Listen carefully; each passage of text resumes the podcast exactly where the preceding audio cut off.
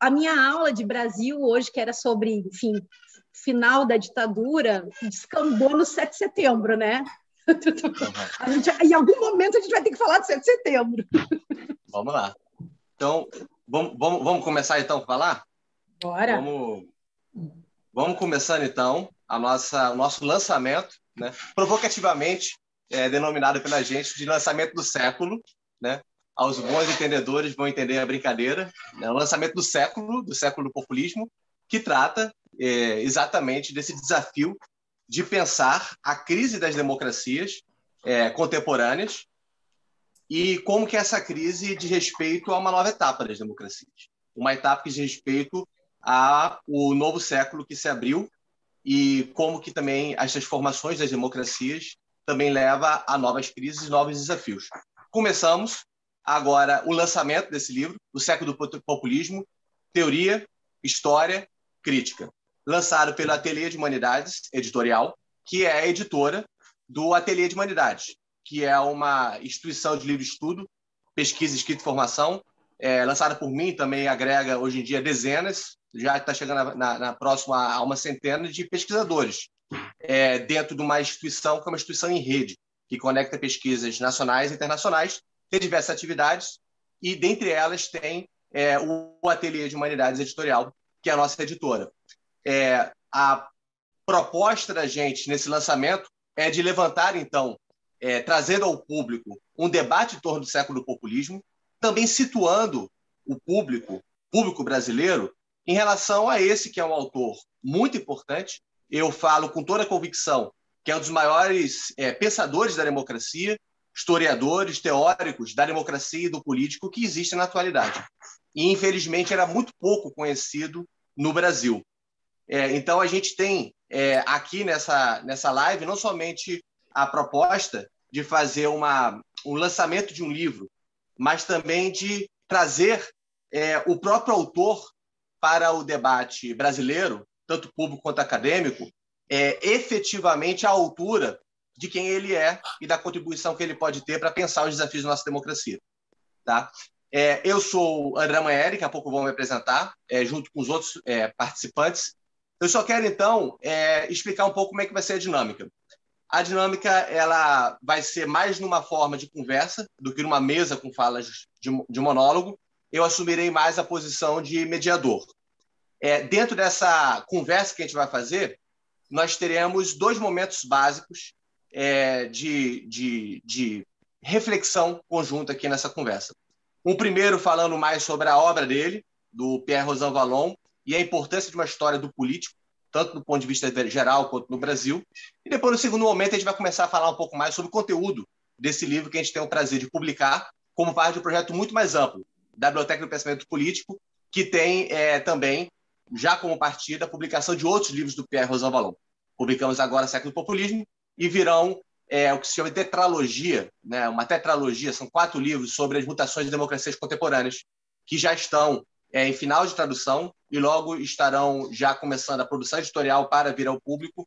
É, os primeiros dois, no início de 2022, que é o Contra a Democracia, é, a Política à Prova da Desconfiança, e, e o segundo livro, que é o Legitimidade Democrática, né, que reflete sobre a, a, as formas de legitimação democrática é, hoje em dia, e depois virão outros dois livros em meados de 2022, que são o Sociedade dos Iguais, que pensa a justiça social dentro do novo tempo e os desafios da transformação do estado de bem-estar social, digamos assim, e terminamos essa série de publicações de Rosa Valon com O Bom Governo, que é um livro que reflete sobre a natureza do poder executivo.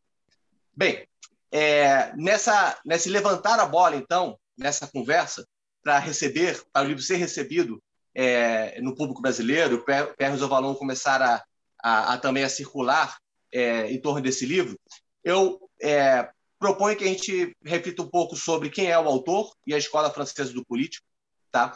Depois que a gente também fale um pouco sobre a importância da própria história do político e da, e da história da democracia e da democracia do Rosan Vallon para pensar os problemas fundamentais do tempo presente no mundo e no Brasil. Né? É, é, basicamente, é o truísmo hoje em dia falar que estamos numa crise da democracia. A questão é interpretá-la e entender exatamente quais são os desafios.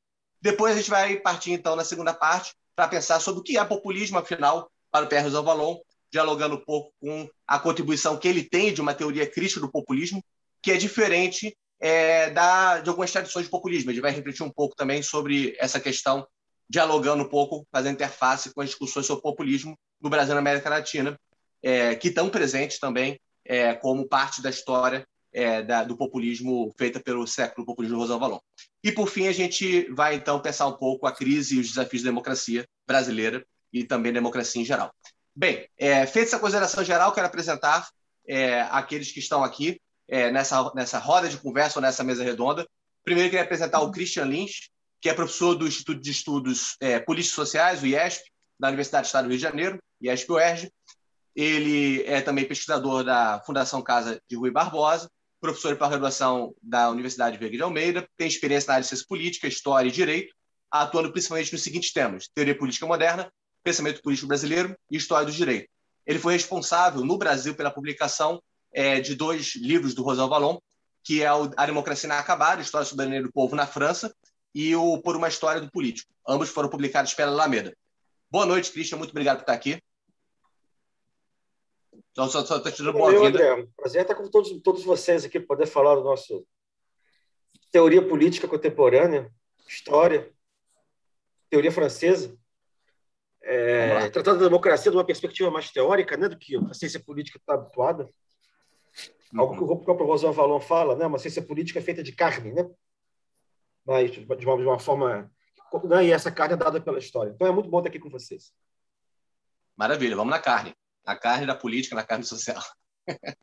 é, o segundo, segunda é, participante é a Angélica Miller, que tem doutorado em História pela Universidade de Paris 1, é, Panteão Sorbonne, é, doutorado em História Social pela, pela USP, professora adjunta da UF, da Universidade Federal Fluminense, pesquisadora associada do é, Centre d'Histoire Social du Monde Contemporain, que é o CHS do CNRS, e é, tem experiência na área de história, com ênfase em história do Brasil, República, atuando principalmente nos seguintes temas: história do tempo presente, história política, história oral e memória, ditadura militar e movimento estudantil único. Olá, Angélica, Milha, muito obrigado por estar aqui. Oi, André. Oi, oi para todo mundo que está aí nos assistindo. Queria agradecer muitíssimo você, Diogo, Christian, por estar aqui nessa mesa. É um privilégio para mim estar né, com especialistas da obra do Rosan Valon mas estou aqui justamente por essa entrada da, que você falou, né, da história do tempo presente, é, que eu acho, e eu vou estar tá, é, colocando aqui para vocês, eu acho que está vivendo é, um novo momento e a obra do Rosan Valon chega né, em boa hora nesse sentido. Muito bom, muito obrigado. E o nosso terceiro participante é o Diogo Cunha, que é professor adjunto de Teoria Política e Pensamento Político Brasileiro no Departamento de Ciência Política da Universidade Federal de Pernambuco, UFPE, tem doutorado em História pela Universidade Paris 1 e trabalha com pensamento político brasileiro, teoria política, teoria democrática, história intelectual, história dos conceitos, história das direitos, conservadorismo, e é tradutor do século do populismo, teoria, história e crítica, não só desse, como também da tetralogia. A gente trabalhou muito bem junto, é, no século do populismo juntos, ele como tradutor e eu como revisor e editor e a gente vai ter ainda muito bom trabalho juntos. É, que, felizmente, é muito bom trabalhar com alto nível intelectual e também de parceria. É, muito obrigado, Diogo Cunha, por estar aqui. Obrigado, André. É um prazer enorme esse trabalho, essa, é, trabalhar com, com o Ateliê. Queria parabenizar, inclusive, você e o Ateliê por essa iniciativa né, de publicar um autor tão, é, tão importante. Né, é, e é, bom, dar boa noite também ao Christian Angélica, dizer que é um prazer estar aqui para debater o livro com vocês. Beleza. E só, só apresentar para quem não me conhece, sou André Mainelli, é, idealizador, realizador e diretor do Ateliê de Humanidades. Também sou trabalho é, como editor do Caderno Ateliê, do Ateliê de Humanidades Editorial e do Fios do Tempo, que é a nossa tribuna. E também sou curador do Ciclo de Humanidades, Ideias e Debates em Filosofia e Ciências Sociais, que realizamos com o Consulado da França desde 2000 e 19 e estamos no terceiro ano, 2021, trabalhando junto com o Consulado da França e a Bíblia Maison. É, é, vale, vale sinalizar que é, houve financiamento de sessão de direitos e também de tradução por parte do Estudo do Livro, que faz um trabalho excepcional para possibilitar que esse tipo de projetos cheguem no Brasil. É, falando diretamente, dado público, que é infelizmente muito restrito leitor acadêmico no Brasil, é praticamente inviável ter um projeto como esse do Pierre Rosan Vallon, tradução desses livros, se fosse é, por meio é, de uma sessão, se não fosse pela sessão de direitos, pelo financiamento que o consulado faz, é, alimentando todo um circuito de excelência em filosofia, ciência política, sociologia, antropologia, é, de origem francesa ou francófona também, não só francesa, mas todos os países de, de língua é, francesa no Brasil. Né? E isso é um trabalho essencial, é importante que seja dito.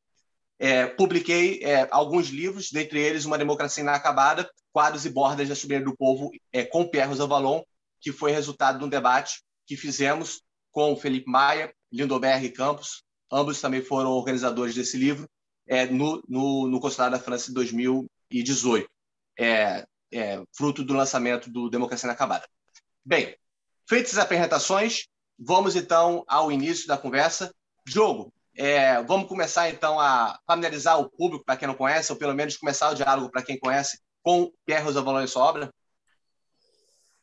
Sim, é, claro. E, então, o, o, como estava dizendo né, no, no, durante a apresentação, o, o Pierre Rosanvallon é um autor que é bastante importante na França, é, e não é de hoje, ele tem uma longa trajetória, uma, uma trajetória que ele, é, por sinal, contou recentemente numa, numa, obra que é muito interessante, né, ele retraça a trajetória dele, né, um livro que se chama Nossa História Política e Intelectual, em 68, 2018.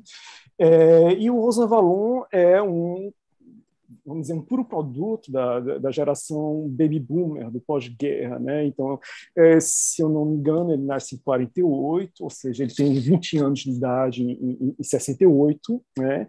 e, diferentemente é, de outros é, grandes intelectuais franceses e parisienses, ele tem uma trajetória que é um pouco distinta, né? porque, é, na verdade, ele estuda numa, numa, numa grande escola de comércio. Né? Na, né, se sabe que, que a França tem essa instituição muito francesa, que são chamadas as grandes escolas, muito prestigiosas, mais prestigiosas do que as, do que as universidades, né? então a gente tem grandes escolas de, né, de, de, ciência política, de comércio, administração, engenharia, politécnica, etc. Né? E o Rosa Valon estuda numa dessas escolas, estudou numa dessas escolas que é uma grande escola de comércio. Né?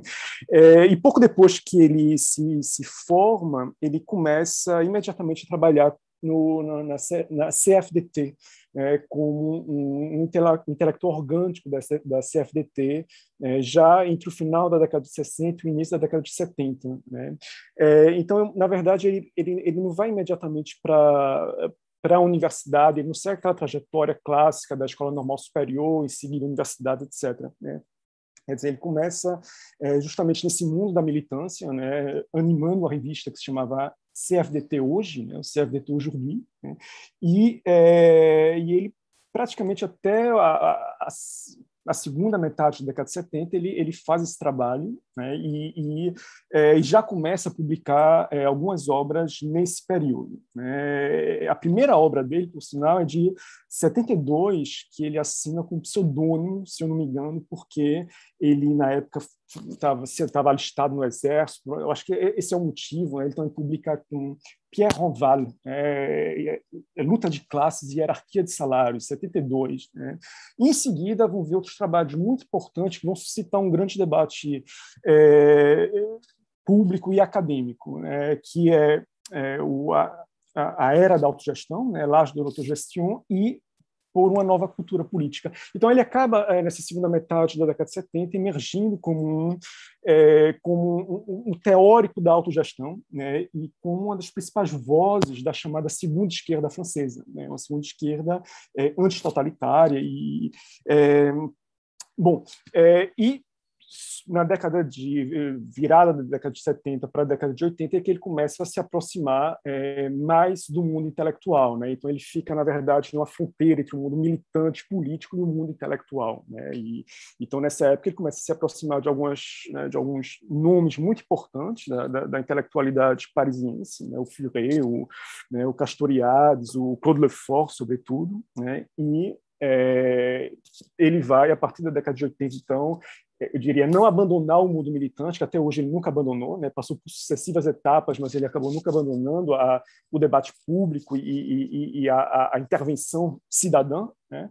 É, mas ele faz essa, esse, esse deslocamento para o mundo mais acadêmico. Né? Então, ele vai estudar o liberalismo, é, que vai dar é, que, que, vai, que vai resultar em obras como o, a ideia de mercado, né, o liberalismo utópico, é, o momento Guizot na década de 80, é, vai publicar alguns trabalhos sobre o estado de bem-estar social, né, o estado de providência, como, como eles chamam na França, estudos sobre o estado, né, sobre o estado propriamente dito, né, é, antes de é, antes de finalmente, né, bom, aí tem uma, uma, uma, linha do tempo, é, antes de, no, no, final da década de, de 80 início da década de 90, realmente mergulhar é, na temática da democracia. Né? Então, desde 90, então começa em 92, na verdade, primeiro uma trilogia né, da história intelectual da democracia, né, história do sufrágio, história da representação, história da soberania, né, é, em seguida vai vir a tetralogia que você mencionou é, agora há pouco, né, que é, não é mais focado no caso francês, mas se, é, se propõe assim, uma, uma teoria da, da, das mutações da democracia contemporânea com os quatro volumes que você é, mencionou. Bom, teve outros trabalhos ainda, o modelo político francês, é, o, a, a era das né, a, Laje des Inégalités, quer dizer, um, alguns trabalhos na década de 90, né, até a gente chegar é, no século do populismo. Então, só para fechar essa breve trajetória, quando Rosa Valon vai escrever sobre o populismo, ele já é, ele já estava escrevendo sobre a democracia há pelo menos 30 anos. Né? Então, é, eu acho que de uma forma resumida essa é um pouco a, a, a, a trajetória do, é, do Rosa Valon. E vem aí, bom, acaba de ser lançado agora, dia 26 de agosto, acabou de ser lançado né, Les Épreuves de la Vie, né, na França, né, que é aparentemente muito interessante, não tive acesso ao livro, né, e está é, prometido, né, desde o, da nossa história intelectual, está é, tá prometido um tratado da emancipação no século XXI, dois volumes, então estamos aguardando aí o que deve, o que deve ser um, um trabalho, né, mais um trabalho muito interessante. Bem, eu acho que nesse sentido, é, o que é interessante de a gente ver nessa trajetória dele é o que, que seria então a contribuição dele que se chama de história do político ou história política. Né? A, a, existe, existem perspectivas diferentes sobre a história política e eu creio, né, Angélica, que é, a perspectiva do Rosa Valon não é aquela que prevalece no Brasil. Né? Qual seria a contribuição para uma história política para pensar tanto a política né, e a democracia, quanto também o tempo presente?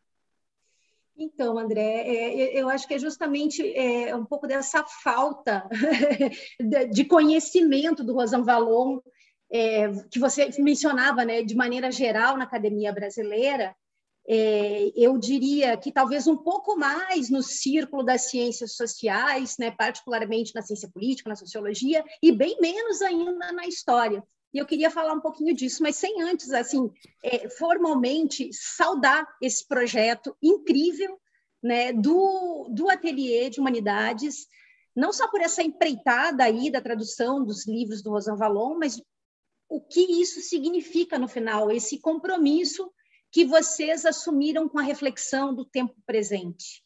E que aí é, eu acho que é, é essa questão justamente que liga, né, ainda de uma maneira mais forte e coerente, é, o trabalho do Rosan Valon com o trabalho que o ateliê está é, tá fazendo, né? Porque é uma constante na, no trabalho do Rosan Valon essa preocupação com a urgência do presente, né? E isso fica muito claro é, a gente, na obra que a gente vai estar falando aqui e está lançando hoje à noite.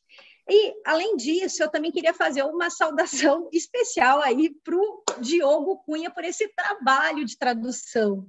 E um trabalho de tradução que é um trabalho aí num sentido próprio e num sentido figurado, porque tem uma questão de uma transição entre dois mundos que é típico de um mediador intelectual né? ou para usar o, o, termo e o conceito no francês de um passer.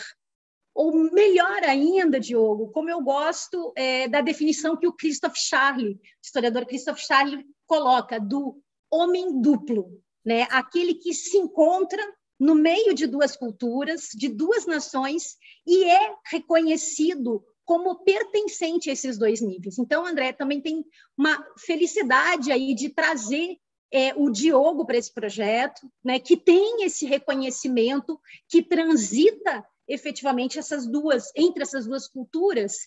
E não, não, não só por isso, mas esses intelectuais eles sempre trabalham em rede. E aí eu quero fazer a menção a, a você, André, e a, sobretudo você, Christian, né? Porque quando o André apresentou, ele não falou algo que eu acho que é extremamente importante para o público saber. É, pelo menos até onde eu sei, você foi o único orientando do Rosão Valon aqui no Brasil.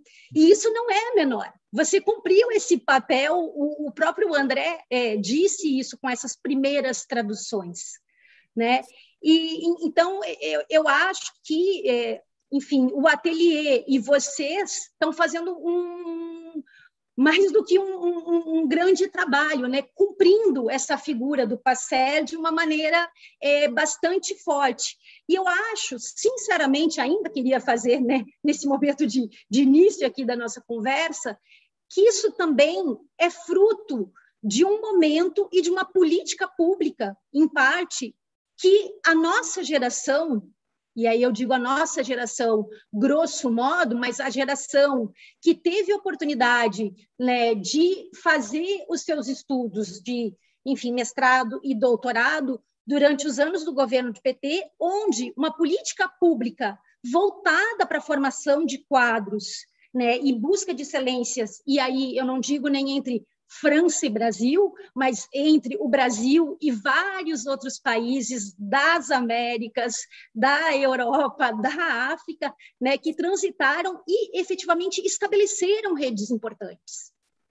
E hoje, esses pesquisadores que na época eram formação estão nas universidades e essas redes internacionais, a gente está colhendo frutos. Então, é, esse projeto de é, tradução do Rosan Vallon, ele resume, de certa maneira, por, por um aspecto, por via de um autor extremamente importante para se discutir né, a questão do conceito da democracia de Brasil, no Brasil, no exterior, no mundo, né? mais precisamente aqui para gente. Agora, André, se você me permite, eu queria justamente falar dessa ausência do Rosan Vallon, nos trabalhos, e aí eu vou me permitir falar um pouco mais da história, que é o meu campo, porque eu acho que é, é interessante de, de, de verificar, e talvez ter algumas razões aí, por essa ausência nos trabalhos de história política, de maneira geral, e da própria história do tempo presente, é, aqui. E aí eu queria só fazer uma rápida é, trajetória para pensar nesse momento que o Diogo começou falando né, da, da formação e politização do Rosão Valon como um intelectual. Ele próprio um passer, um passer do, do, do mundo sindical e do mundo intelectual. Né? É bem verdade. Então, esses anos 70 é um momento em que a gente tem, eu acho, de uma maneira é, muito forte na, na, na, escola francesa, na historiografia francesa, né, é, o surgimento e o fortalecimento, vamos aí dizer, de duas correntes. Sem dúvida, talvez né, a mais conhecida, a da nova história política, que foi o grupo liderado pelo René Remond, Universidade é, é de Nanterre, na época se dizia Paris 10, mas também com outros professores da, da École de Sciences Politiques, da Sciences Po, né? e cujo uma das obras, que é Por uma História Política, uma obra de 1988, né? esse grupo se fortaleceu ali em meados da, da década de 70 e anos 80, então essa obra de 88, que foi traduzida pela Fundação Getúlio Vargas pela primeira vez em 1996, tem a sua segunda edição logo depois e é reimpressa ainda hoje e deve ser a obra mais citada quando vai se falar em questões teóricas e metodológicas de história política nos trabalhos acadêmicos brasileiros. Falo isso assim sem sem, sem, sem nenhum problema, porque efetivamente ainda hoje, né, é, René Remon é uma das obras mais citadas. Mas esse, André, aí a gente lembra é, menos, talvez, também foi um momento de institucionalização da história do tempo presente na França. Esse foi o momento que aquele comitê da Segunda Guerra Mundial, né, que foi criado tendo ex-resistentes e alguns intelectuais, né, se transformou, sai do Estado francês e se transforma efetivamente né, numa disciplina, num instituto que é o IHTP, o Instituto de História do Tempo Presente, e aí sim, né, liderado pelo François Bédarrida, né, e, e muito ligado a essa ideia de que uma história do tempo presente é, está ligada à questão da última catástrofe. A última catástrofe, então, na França e na Europa, seria, sem dúvida nenhuma, na, a Segunda Guerra Mundial. Então, nesse meio tempo, veja que tem o fortalecimento dessas duas escolas, é que o Rosan Vallon está agindo ali como homem político e intelectual, né? Mas eu acho que tem aí um outro fator que a gente deve levar em consideração, é que nesses anos 70, a gente tem um contingente grande de professores universitários brasileiros, sobretudo por conta é, do período da conjuntura política do país, foram para a França, para outros lugares também, mas foram para a França e fizeram parte da sua formação na França, né, com muitos trabalhos na vertente da história política, e esse contingente maior teve ao longo dos anos 70, nos anos 80, foi diminuindo, nos anos 90, por conta né, do difícil momento que as universidades brasileiras passaram, é, enfim, é, eu acho que esse fluxo migratório, se eu assim posso dizer, ele efetivamente diminuiu, né, essas trocas, essas correspondências, elas foram efetivamente menores, e isso volta a acontecer, então, nesses meados dos anos 2000. E, e por isso, a historiografia dos anos 80, dos anos 90 e dos anos 2000 ainda teve muito pautada numa nova história política e, aos poucos, as discussões sobre a história do tempo presente foram se fortificando nessa agenda né, historiográfica brasileira.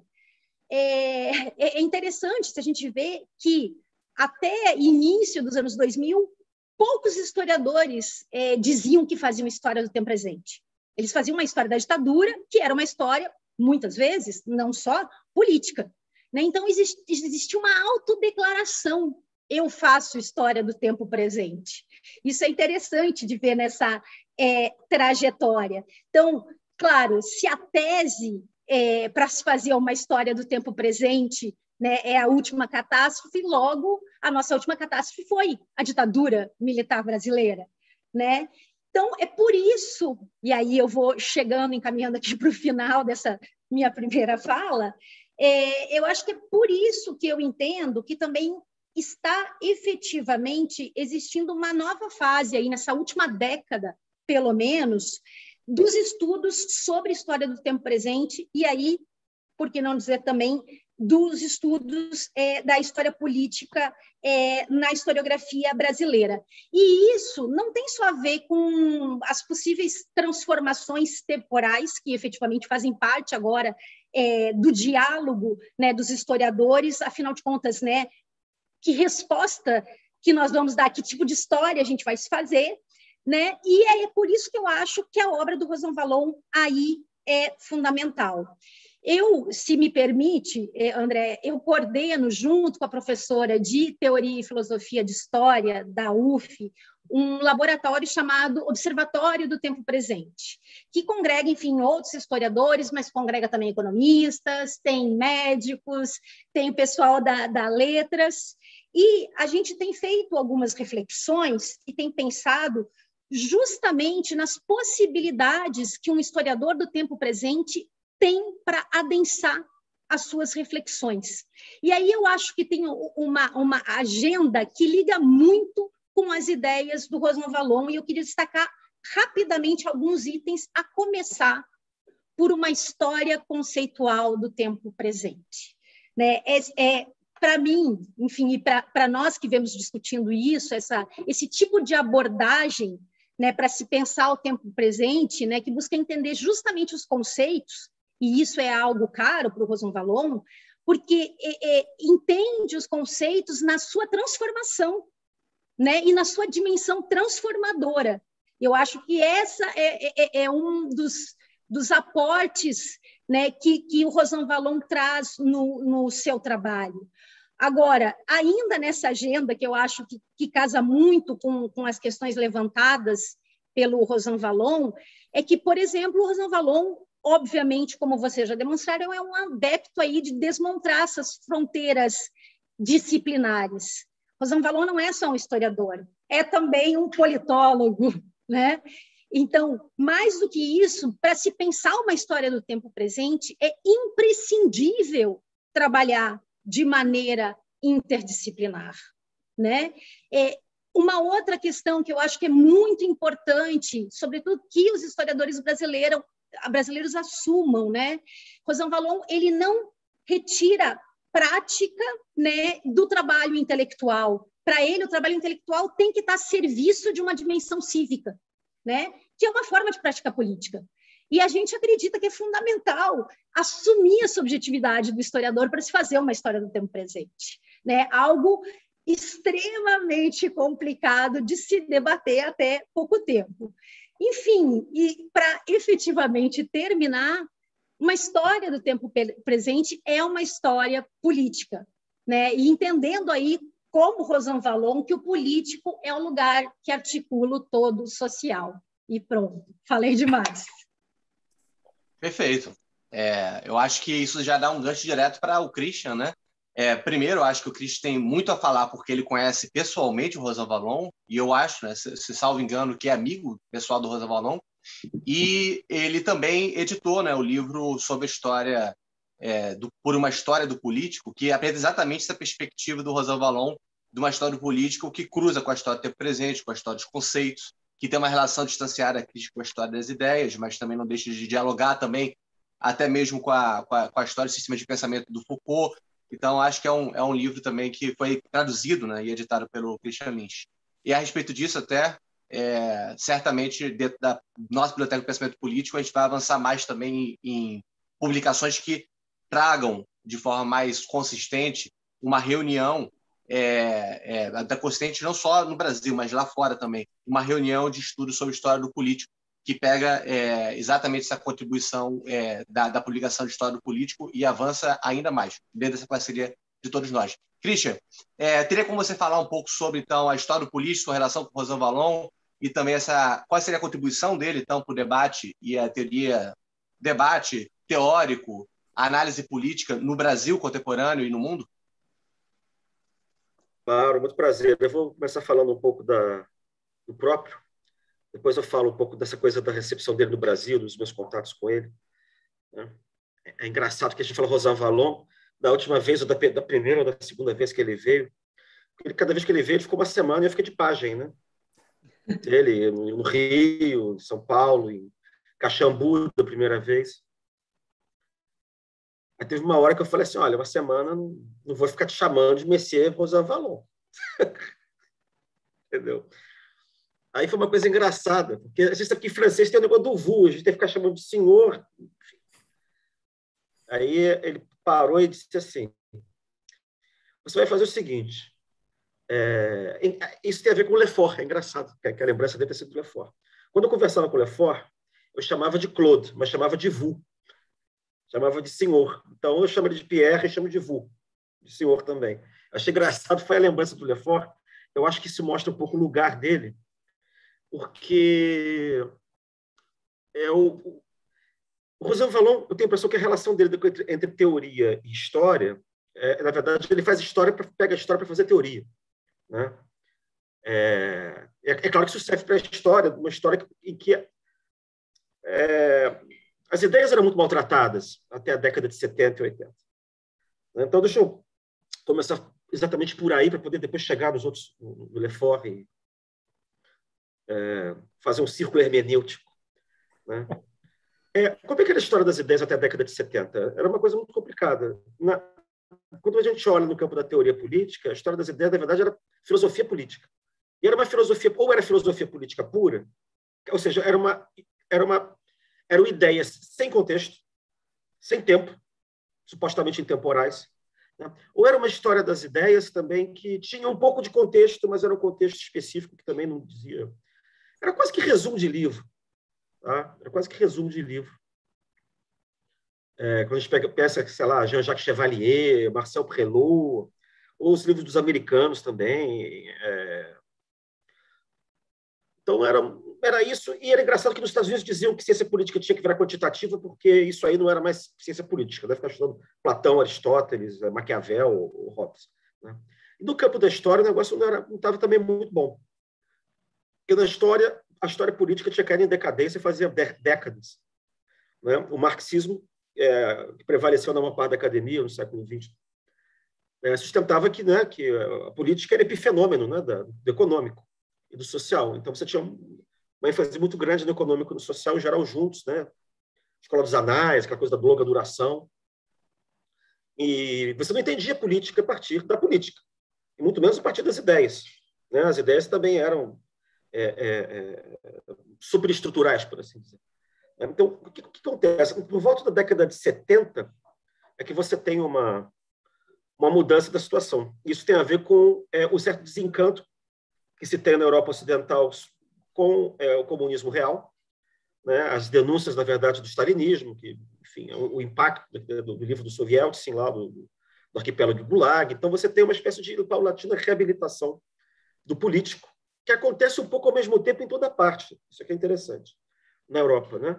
Porque, se a gente parar para pensar, é, são mais os esforços de um do, do Kozelik de um lado, do, do Firret de outro, né? É, do, do, de Pocock na Inglaterra também, é, são mais ou menos contemporâneos. Eles estão tentando fazer coisas semelhantes de reabilitação da política, é, sem se conhecerem, isso que é engraçado, sem, sem um saber da, do outro. Né? Aí depois que eles se descobrem, dá, eles ficam, né? competição é fogo na academia. Eles ficam meio assim, não, o que eu faço não tem nada a ver, não, nunca ouvi falar, não, isso está errado. E como sempre acontece, eles nem se leram direito. Eles nem se leram direito. Né? Mas, enfim, o fato é que isso aconteceu mais ou menos ao mesmo tempo, e aí você tem uma espécie de revival, né? um renascimento é, do político, que é um renascimento que vai afetar tanto o campo da história quanto o campo é, da teoria política. Né?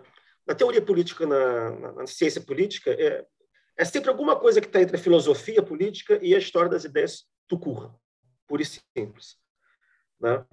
E aí você, aí, aí que é interessante desses autores é que, é, por exemplo, você tem no caso do Skinner e do Pocock, né, apesar das diferenças dele, uma tentativa de tentar de, de, de reconstruir os, os, conceitos, mas é uma empreitada eminentemente histórica, a despeito do, do, tratamento excelente, maravilhoso que é dado ao pensamento. Né? Mas é, é, é eles, a obra deles, né, eles vão até quando? Os autores favoritos deles são do século XVII, XVIII, é o POCA que acaba lá em 1830. É um mundo pré-democrático. Tá? A gente pode estender o, o, o, o método dele para frente. Eu, já, eu fiz isso, tem gente que tentou fazer outras coisas também, mas assim, eles, eles próprios não fazem. Porque é, é realmente é um pouco complicado, você tem que ter certo distanciamento. Né? É, o Kozelek faz o quê? O Kozelek traz teoria para dentro da história, no sentido de que é preciso pensar teoricamente o fluxo do processo histórico, para pensar a filosofia da história. Né? Então, ele, ele também faz isso. Né? Mas esses dois esforços são mais para a história do que para a teoria. Eu acho que o Rosan Vallon.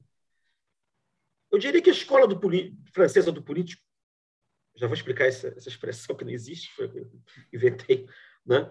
É, ela está ela tá mais preocupada em, em, em, se valer da história para, para fazer teoria, alguma teoria mais subsistente. Né? Isso também no contexto de reabilitação do liberalismo democrático, da democracia liberal, na década de 70 e na década é, de 80. Né? Eu até faço um, parênteses aqui, um aspecto que a Angélica mencionou, que é a coisa do Remond, do René Remond. O René Remond também fala em político, né? mas ele, o Sérgio Berstino, né? os outros que estão ali, mas realmente é uma abordagem teoricamente bem mais fraca. Né? E aí eu não sei, eu é, é, se, se, dá, se ocorre um pouco, porque o ofício do historiador, o treinamento do historiador, menos no Brasil, é teoricamente fraco. Né? E aí eu não sei se você, se, se, se a maior parte tem voo para conseguir pensar teoricamente mais alto. Né? E aí fica essa preguiça de ficar no, no, no Remon, no Bernstein, esse pessoal que é mais fácil de compreender. Essa é uma coisa interessante, porque a, é, a França ainda é muito forte na história, como referência. Né? A Europa é muito forte ainda. E na ciência política não é bem assim. Isso, isso, isso, isso eu acho que impacta um pouco na recepção do Rosa Valon também. Mas eu vou chegar, já vou chegar nisso. Né? É... Onde, onde, é que o Rosa Valon se localiza em termos de filiação intelectual? Né? Eu acho que ele se coloca é, numa filiação que busca compreender, é, é, busca fazer uma abordagem da ciência social de um ponto de vista compreensivo. Né? Compreensivo aqui é no, é no sentido menos, menos ideológico ou consciente das, é, dos constrangimentos ideológicos da, da, da ciência social, né? das ciências sociais, e, e, e para os quais a história é um instrumento fundamental. Né? Então, você não tem como abrir mão da história em maior ou menor medida para poder compreender eh, as questões de tempo e espaço. Você pode até dizer que, de alguma maneira, é, o antecessor remoto dessa turma é Montesquieu. Você procura pensar a unidade na pluralidade, pensar o, o durável no, no, contingente, no, no efêmero, tá? e a partir né, é uma ciência social que está preocupada com isso. É, e, posteriormente, a gente tem um, um, um outro da mesma linhagem na França, né? É, é, essas tradições são muito nacionais ainda. Cada país tem a sua. É, que é Tocqueville. Né? Não é à toa que é, é, é, Tocqueville vai ser, vai ser um autor que, muito referência, que vai fazer muita referência a Montesquieu, né? que ele vai na mesma linha. Né? A história para compreender é, a teoria, né? compreender teoricamente as mudanças, as mudanças sociais e vice-versa, e não é à toa que ele vai, Tocqueville vai ser redescoberto por Raymond Aron. Né? Raymond Aron era um liberal-democrata que estava muito isolado no contexto do, da, da, hegemonia marxista da França na década de 40 e 50. Raymond Aron é o primeiro introdutor de Weber na França, o principal introdutor de Weber na França. A tese de doutorado dele, né? É, acho que está na década de 30 ainda, né? É, é uma tese maravilhosa é, de Weber. E Weber é um autor que é afim a, a Tocqueville, e afim a Montesquieu em várias, em várias medidas, da complexidade, da interdisciplinaridade, no peso que tem a história, né, nessa, nessa questão de como é que você consegue articular a intersecção de história com, com, com a ciência social. Né? É, então, ele é introdutor de, de Weber, né, ele procura, a sociologia dele é, segue é, esse caminho. É, então, Tocqueville é uma espécie, vira uma espécie de patrono, me parece, assim, da, é, do Instituto Raymond Aron, do, do Raymond Aron. É, e não é à toa também, inclusive, que um dos autores da Escola do Político, que é o que a gente menos fala, talvez porque seja o mais historiador de todos, de alguma maneira, que é o Lucien Joma, tem escrito uma, uma, uma biografia absolutamente maravilhosa de Tocqueville. Essa aqui, tá? do Lucien Joma. Assim, mas o Lucien Joma faz parte da turma? Faz, porque o Rosa me disse que faz. Tá? Então, faz. É... Então, bom, mas de uma maneira, né? de, do Rosan Valon, você vai François Ferré. Né? Eu, aí, eu acho que você tem a junção que vai dar na origem do centro na, na, na Ecole, né? que, é, que é o casamento, né? um casamento improvável, né? Pra, se você pensasse isso nos anos 50, mas se torna né? que é o casamento intelectual entre a teoria política, do, a filosofia política do Lefort, né? que está vindo da esquerda, uma esquerda que está desencantada com o stalinismo, está desencantada com o totalitarismo, e é, o pensamento é, é, histórico que, que, que vem é, preocupado com o social também, mas, enfim, por parte do François Ferré. É engraçado que o Ferré parece menos referenciado pelo Rosan Vallon, mas, sem dúvida, é o Ferré que ajuda a catapultá-lo na década de 80, né? quando você tem é, é, aquele momento crucial que foi o bicentenário da Revolução Francesa e a renovação toda que se, que se fez em torno do dicionário da Revolução Francesa em 1889, o dicionário crítico da Revolução Francesa.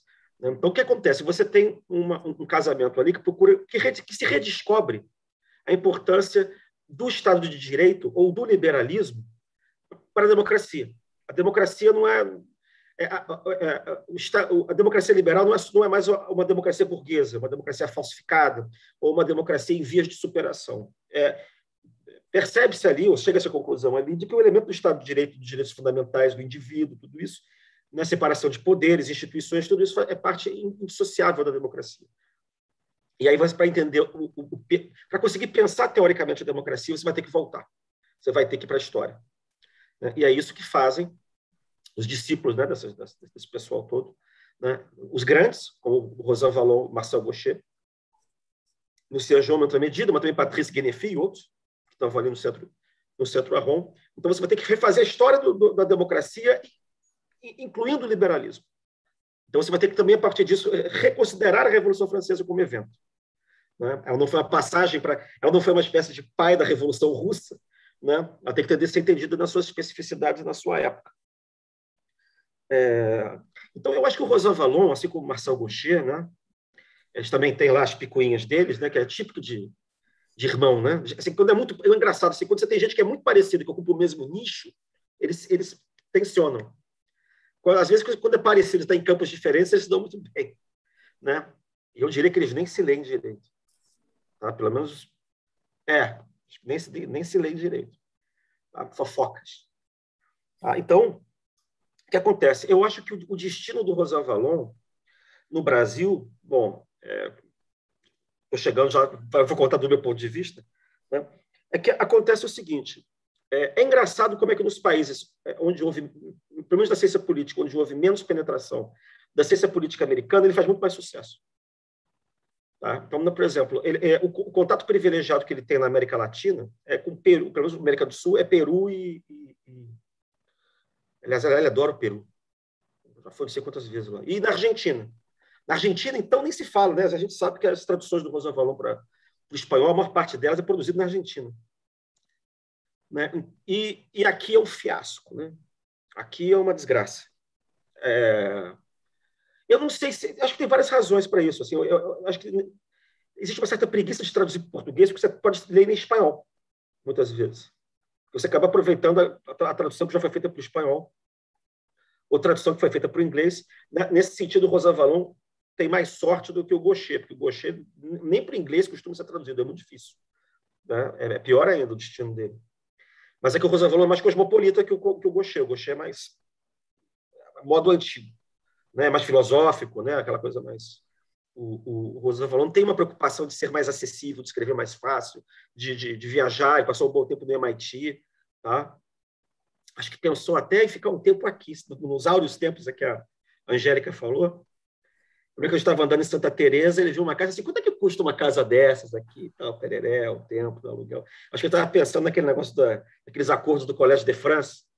Você faz que ficar um séjour, ficar um tempo em cada lugar, entendeu? Bom, então ele é um cara que gosta de viajar, né? Ele tem ele tem uma situação econômica boa, ele é bem casado, também acho que não veio do zero. É, não diria. Marcel Gaucher não, Marcel Gaucher chega de jeans com a, com a mochila nas costas para dar aula, anda de metrô. Eu acho que é um pouco diferente. Né? Mas é que acontece. Então você tem no Brasil essa coisa da decadência da França é, na, na, na, ciência política, e aí é, você tem um problema teórico, porque a gente fica na mão dos teóricos norte-americanos que são muito menos sofisticados do que os, costumam ser os europeus, notadamente é, é os franceses e os alemães. Né? E o Rosan Vallon, ele, é, ele tem uma vantagem, né? outra vantagem em relação aos outros, é, que já foi mencionado pela Angélica também. Você consegue, do Rosan Vallon é, é que nem um porco, né? você consegue aproveitar tudo. Você consegue aproveitar a, a metodologia, o método do Rosan Vallon para fazer história, você consegue é, pegar o método do para fazer teoria política, e você consegue pegar o método do para fazer é, é, análise de conjuntura presente. Né? Quer dizer, então serve para pensar o presente do ponto de vista histórico, serve para pensar o presente do, do, do, ponto de vista teórico. E, na verdade, as coisas são intercambiáveis, porque você não consegue separar uma coisa um pouco da outra. Eu me lembro que, quando ele teve aqui, acho que foi em 2010, é, ele foi fazer a. A gente o trouxe para fazer a abertura da Unbox, em Caxambu, naquele ano. E eu estava, acho que era coordenador de GT, de teoria política, sei lá. Eu até comentei com ele um pouco antes dele voltar para São Paulo pegar o um avião, uma coisa assim, tipo, mas assim, ele me perguntou como é que estava a mesa, eu disse que a mesa era muito ruim, aí você tenta explicar para ele, você não precisa falar mais nada, eu já sei, metade dos trabalhos tem teoria, mas não tem história, ou outra metade tem história, mas não tem teoria, entendeu? E era exatamente isso o problema. Então, para ele é uma coisa intercambiável. Eu, eu tenho impressão, e eu acho que o percurso da história, da, da, da, o percurso intelectual dele confirma, que é, ele é um sujeito que está querendo pensar. Ele, ele, sempre foi o cara, como disse a Angélica, que está querendo pensar hoje, está querendo pensar, dar conta dos problemas contemporâneos, dos problemas que estão postos na rua. Né? Mas, para fazer isso, você precisa ter uma teoria alicerçada o tanto quanto possível no concreto. E a história é, é o instrumento do, do, pensar político dele. Né? É, então, é, ele faz o percurso contrário. Né? Ele sai da ciência social e da teoria e vai para a história para conseguir fazer uma história é, é, com subsídio, uma teoria da democracia para depois voltar. Então, eu acho que esse é o papel. Né? A gente tem o, o, o Diogo fez uma, uma linha do tempo maravilhosa entre, que mostra três momentos. Né? O primeiro momento é, é em que ele está se formando, discutindo questões da, da social-democracia, né? Da, da, da, democracia social, liberalismo econômico, a crise do Estado-Providência, a era da autogestão. De repente, você tem uma, essa consciência de que aquele mundo está acabando. E aí você tem, ele vai para a história né, né, é, e vai procurar estudar é, o, o que, que há de democrático no liberalismo, pelo menos em potência no século XIX, já que o liberalismo faz parte da, é, da democracia. O Estado de Direito faz parte da democracia, o liberalismo político. Né? O liberalismo econômico não é muito chegado, não, como a gente já viu no livro, no livro homônimo dele, em português.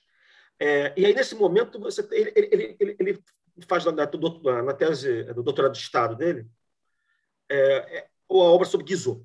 Né? E aí ele está seguindo um percurso que um monte de gente seguiu, essa geração dele, debaixo dessa mesma, dessa mesma asa.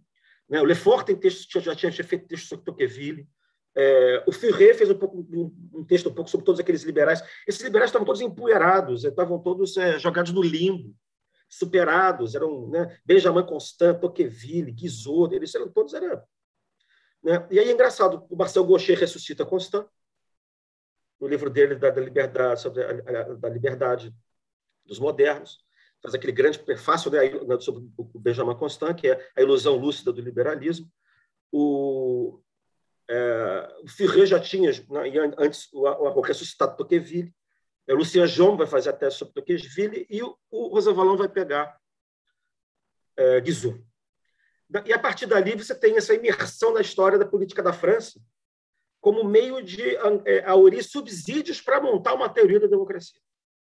Né? Aí você vai ter essa fase de história dele, aí ele encerra esse ciclo. Né? Os ciclos dele são, são rápidos, mas são muito prolíficos. Né? E depois ele vai, né, a partir de A Contra-Democracia, pensar, é, fazer obras sobre democracia contemporânea. Né? Então ele realmente é muito, ele é muito é, fundamental, eu acho, para a gente conseguir é, fazer uma porção de coisas. Né? Bom, é, a meu respeito, o que eu posso dizer? É, eu tinha um projeto no começo do século, 2000, 2001 tal, de escrever sobre conceito de poder moderador no Brasil, mas eu estava em busca de uma metodologia. Eu não tinha. Eu tinha todos os fatos, mas não conseguia escrever os fatos de maneira intelectualmente é, adequada. Né? Eu, felizmente, o meu orientador era o Marcelo Jasmin. Marcelo Jasmin estava introduzindo é, é, é Skinner Pocock e Kozelek no Brasil, nessa época. Depois chegou o João Férez, isso dentro do IUPERJ, né, o antigo IUPERJ, atual, atual IESP. Ele me apresentou é, esse pessoal e aquilo começou a abrir minha cabeça.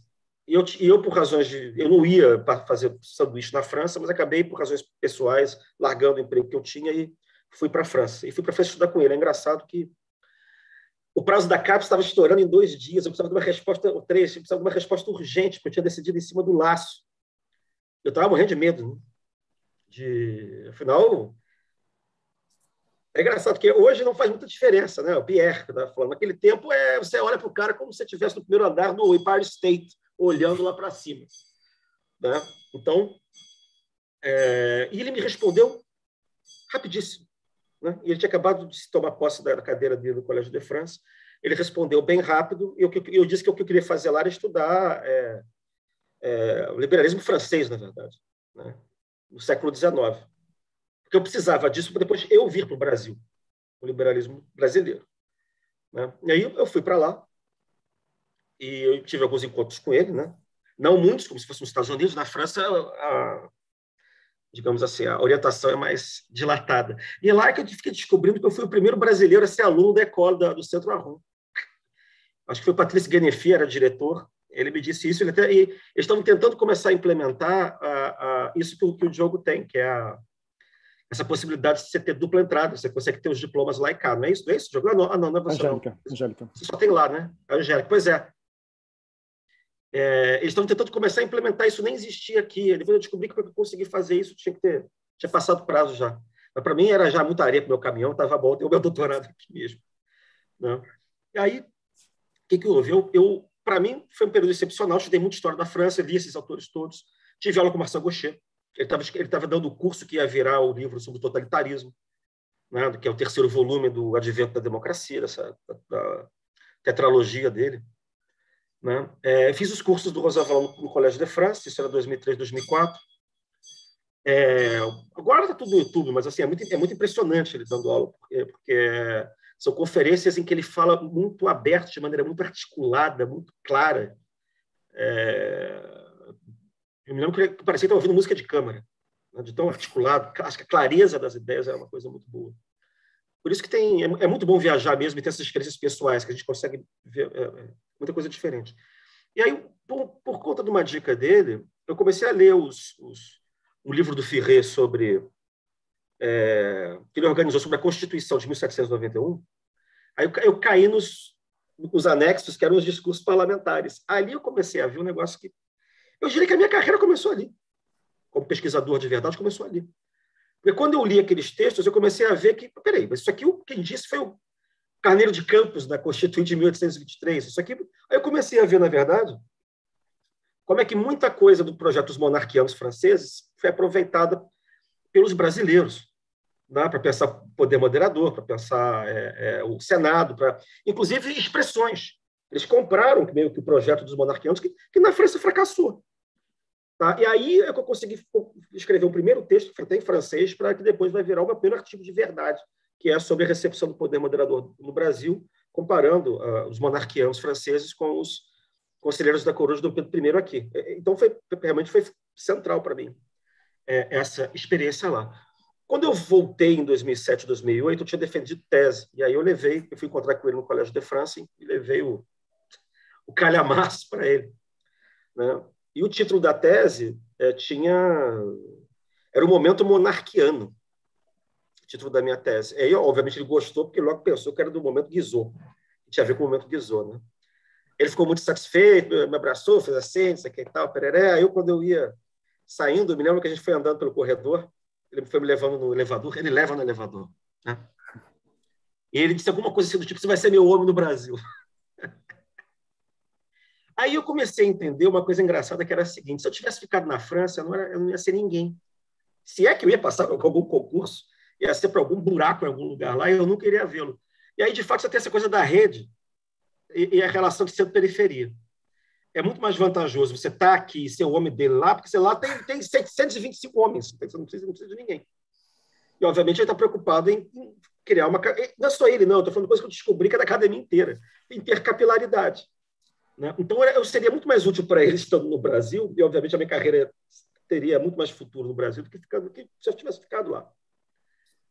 Né? Então, então, eu comecei a ver essa, essa coisa do que, que, se podia fazer para melhorar a situação dele aqui, que estava muito ruim. Essa coisa da, das publicações.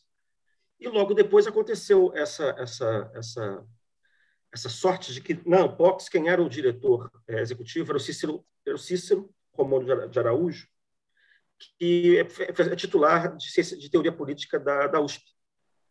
E aí ele queria alguém de, de nome, de porte na teoria, que pudesse fazer a conferência de abertura. E, e ele, ele falou, você não fala com o Rosão Valon? Eu falei com o Rosão Valon, ele topou. Aí ele viria fazer uma, duas conferências do Rio, uma na PUC, outra no IESP. Ah, não, no IESP não foi, não. Foi na, foi na casa do Rio Barbosa, junto com o IESP, porque o auditório era grande. E foi a São Paulo, na Maria Antônia que é o lugar célebre lá da, da, do berço original da Fefeleche.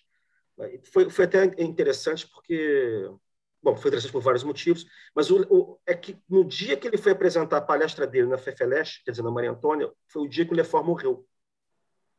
E ele tinha falado do Lefort é, algumas outras vezes, né, eu comentei essa história do Pierre, às vezes ele falou do Lefort. É, por exemplo, eu já estive no Brasil quando? Eu estive em 1980 com o Claude Lefort. Quer dizer, Todo mundo sabe que o Lefort veio ao Brasil lá atrás, na USP, né, que ele teve é, um, uh, uma aproximação intelectual com a Marilena Chauí, todo mundo sabe dessa história, né? Não só intelectual, mas enfim. É, e eu nunca não sabia que o Rosan Valon estava na, tava na, na, bagagem do Lefort. Tá? Então, ele é engraçado assim. Eu vi como Benjamin Constant é muito importante no Brasil. Quando eu estava em São Paulo com o Lefort, tinha uma rua com esse nome. Disse, mas esse é outro, não é esse. Esse aí é o Rebeca, esse aí é o Botelho. Botelho de Magalhães. Tá? Então, é, eu já falei para caramba. Eu vou é, encerrando por aqui, só dizendo o seguinte: ele voltou em 2015, ele, né? É, a gente conseguiu lançar, eu fiz essa, esse livrinho, na verdade, para aproveitar que ele veio ao Brasil em 2010, 2015 ele voltou. É, e foi no meio da confusão, já estava tendo negócio de impeachment de Dilma, Black Bloc e tal. Ele deu uma entrevista para mim que eu publiquei na Insight Inteligência, na época. Né? E nesse meio do caminho a gente também publicou A Democracia Inacabada, que foi o. Não vou nem contar do processo que foi. foi o... Se não fosse o meu grupo de pesquisa, aquilo não saía de jeito nenhum, né, por várias dificuldades. Tá? E a última vez que eu tive com ele foi no, foi no ano passado no Colégio de France também, quando ele me deu o, o exemplar dele aqui assinado e tal. E aí ele estava muito interessado justamente com a coisa do, do, populismo no Brasil. A gente ficou lá uns 40 minutos conversando sobre a coisa do populismo no Brasil. Então ele é um sujeito que está interessado no Brasil, sempre esteve interessado. Né? Já teve aqui algumas vezes. Estará outras, né, se depender da gente. Né? É... E eu, pessoalmente, estou particularmente contente com a publicação do século do populismo em português, porque e, e, com a próxima publicação do Sociedade dos Iguais, porque são livros que são são livros sobre teoria da democracia, não são só os livros da história que estavam lá atrás, e ele estava preocupado em ter os livros mais recentes publicados aqui. Então é um golaço, graças ao Diogo e ao André, principalmente que isso veio acontecer, né? É, e a gente vai poder pensar também é, é o que está acontecendo conosco à luz de uma teoria altamente sofisticada é, que é menos normativa do que as demais, e a própria. É, isso é bom do ponto de vista de uma sociologia, de uma, sociologia, uma teoria compreensiva, né? e a gente já vê até a maneira como ele pensa, é, é dessa maneira compreensiva, no, na, na, forma que o livro é dividido. A primeira parte é teórica, a segunda é histórica, e a terceira é que ele vai fazer a análise, análise crítica.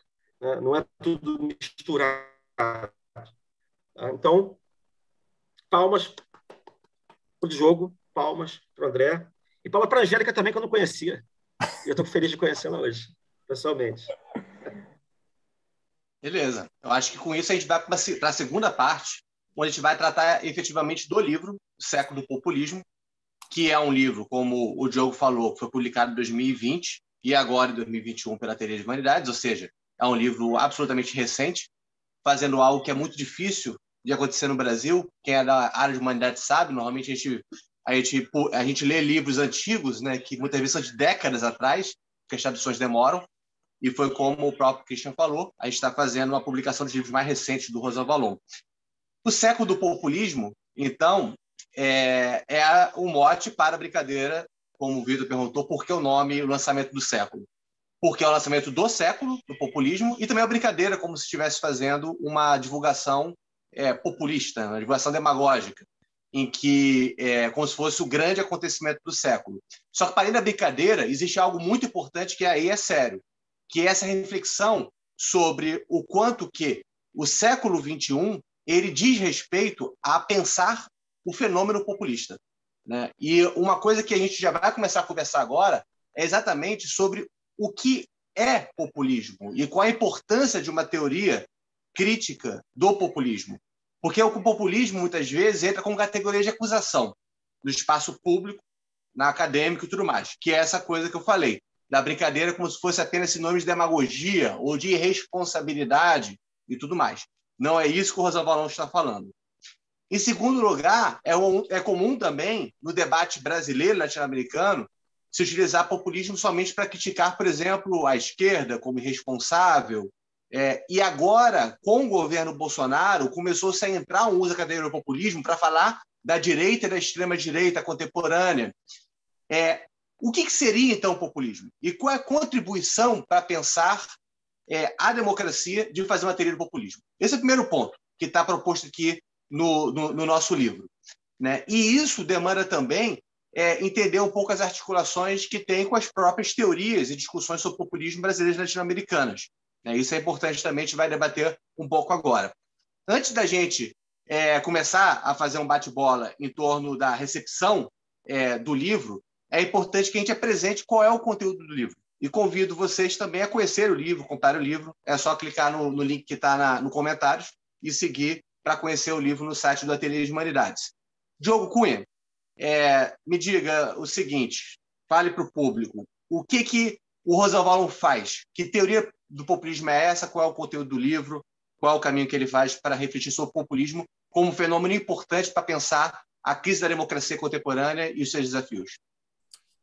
É, então, André, ele, é, ele se propõe a fazer o que ele chama de uma teoria democrática do populismo. Né? E, e, e, mais de uma vez, uh, ao longo do texto, ele menciona uma ambição, ele fala de, da, da ambição que ele tem de, é, de, tratar o fenômeno em sua globalidade.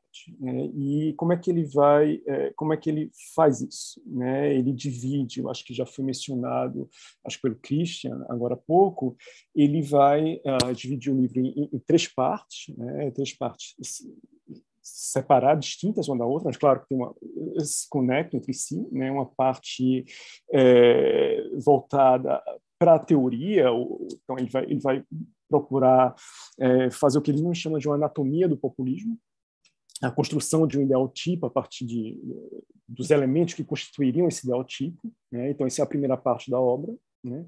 Ah, na segunda parte da, da obra, a segunda parte do livro é dedicada à história do populismo, né? e, e, e é, nesse aspecto há três possibilidades né, que se apresentam. Né? A primeira é o que, quer dizer, seria a na verdade, é a, a, a, história da palavra populismo. Né? Então, ele, ele, ele faz a, a história do, do, termo populismo, como ele é, né? como evoluiu, como foi utilizado.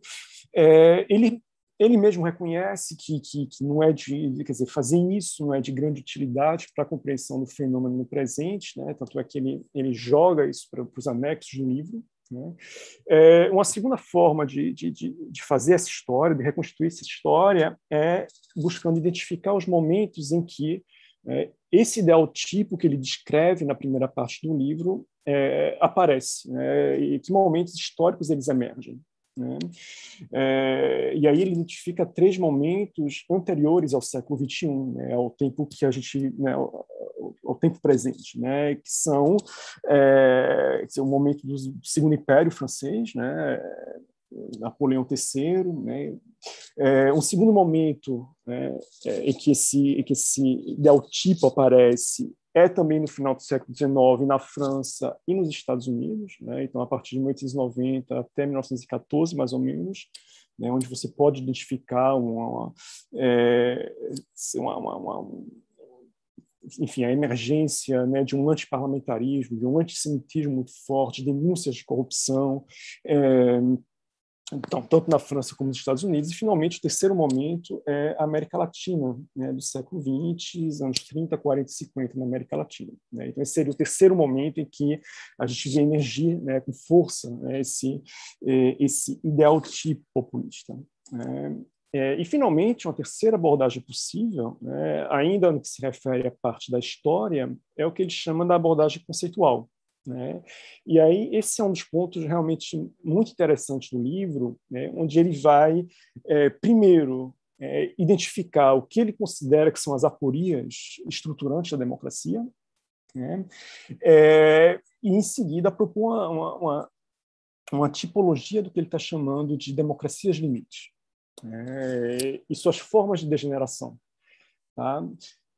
Quer dizer, então a gente teria três, né, três conjuntos enfim, três, três modalidades aí, né, a, a democracia minimalista, né, que, que, que é passível de se degenerar numa, numa, numa oligarquia democrática, né, o que ele chama das democracias essencialistas, né, é, que existe, ou que existiram numa forma degenerada, que são, seriam a, as experiências totalitários do século XX, finalmente a democracia, o que eles chamam de democracia polarizada. Né? E justamente cuja forma de, de, de, degeneração dessa democracia polarizada é a transformação no que ele está chamando de uma democratura.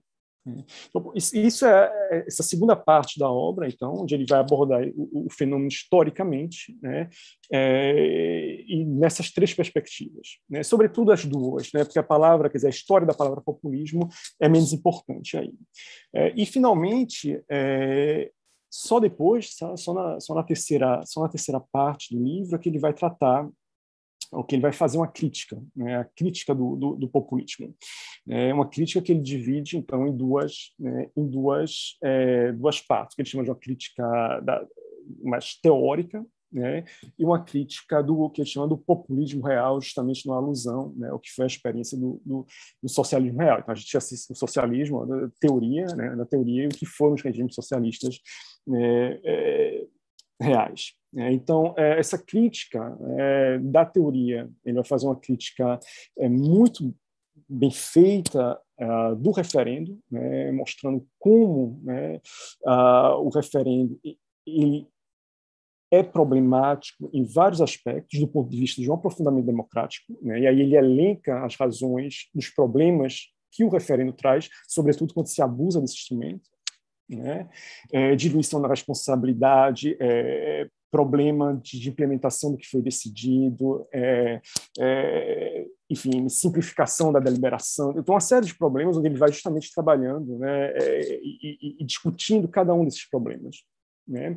A outra crítica é a crítica que ele vai falar do, do, do povo uno né, e, e, mostrando que a, a gente não pode, os líderes populistas, eles não podem é, tentar né, falar em nome do povo, quer dizer, até porque o povo, ele já dizia isso desde a década de 90, né, se tornou inalcançável, né? A gente tem, quer dizer, o, o, povo ele não se expressa só de uma forma. Então a gente não pode, quer dizer, ninguém pode ter, querer aprender o povo em sua totalidade, né?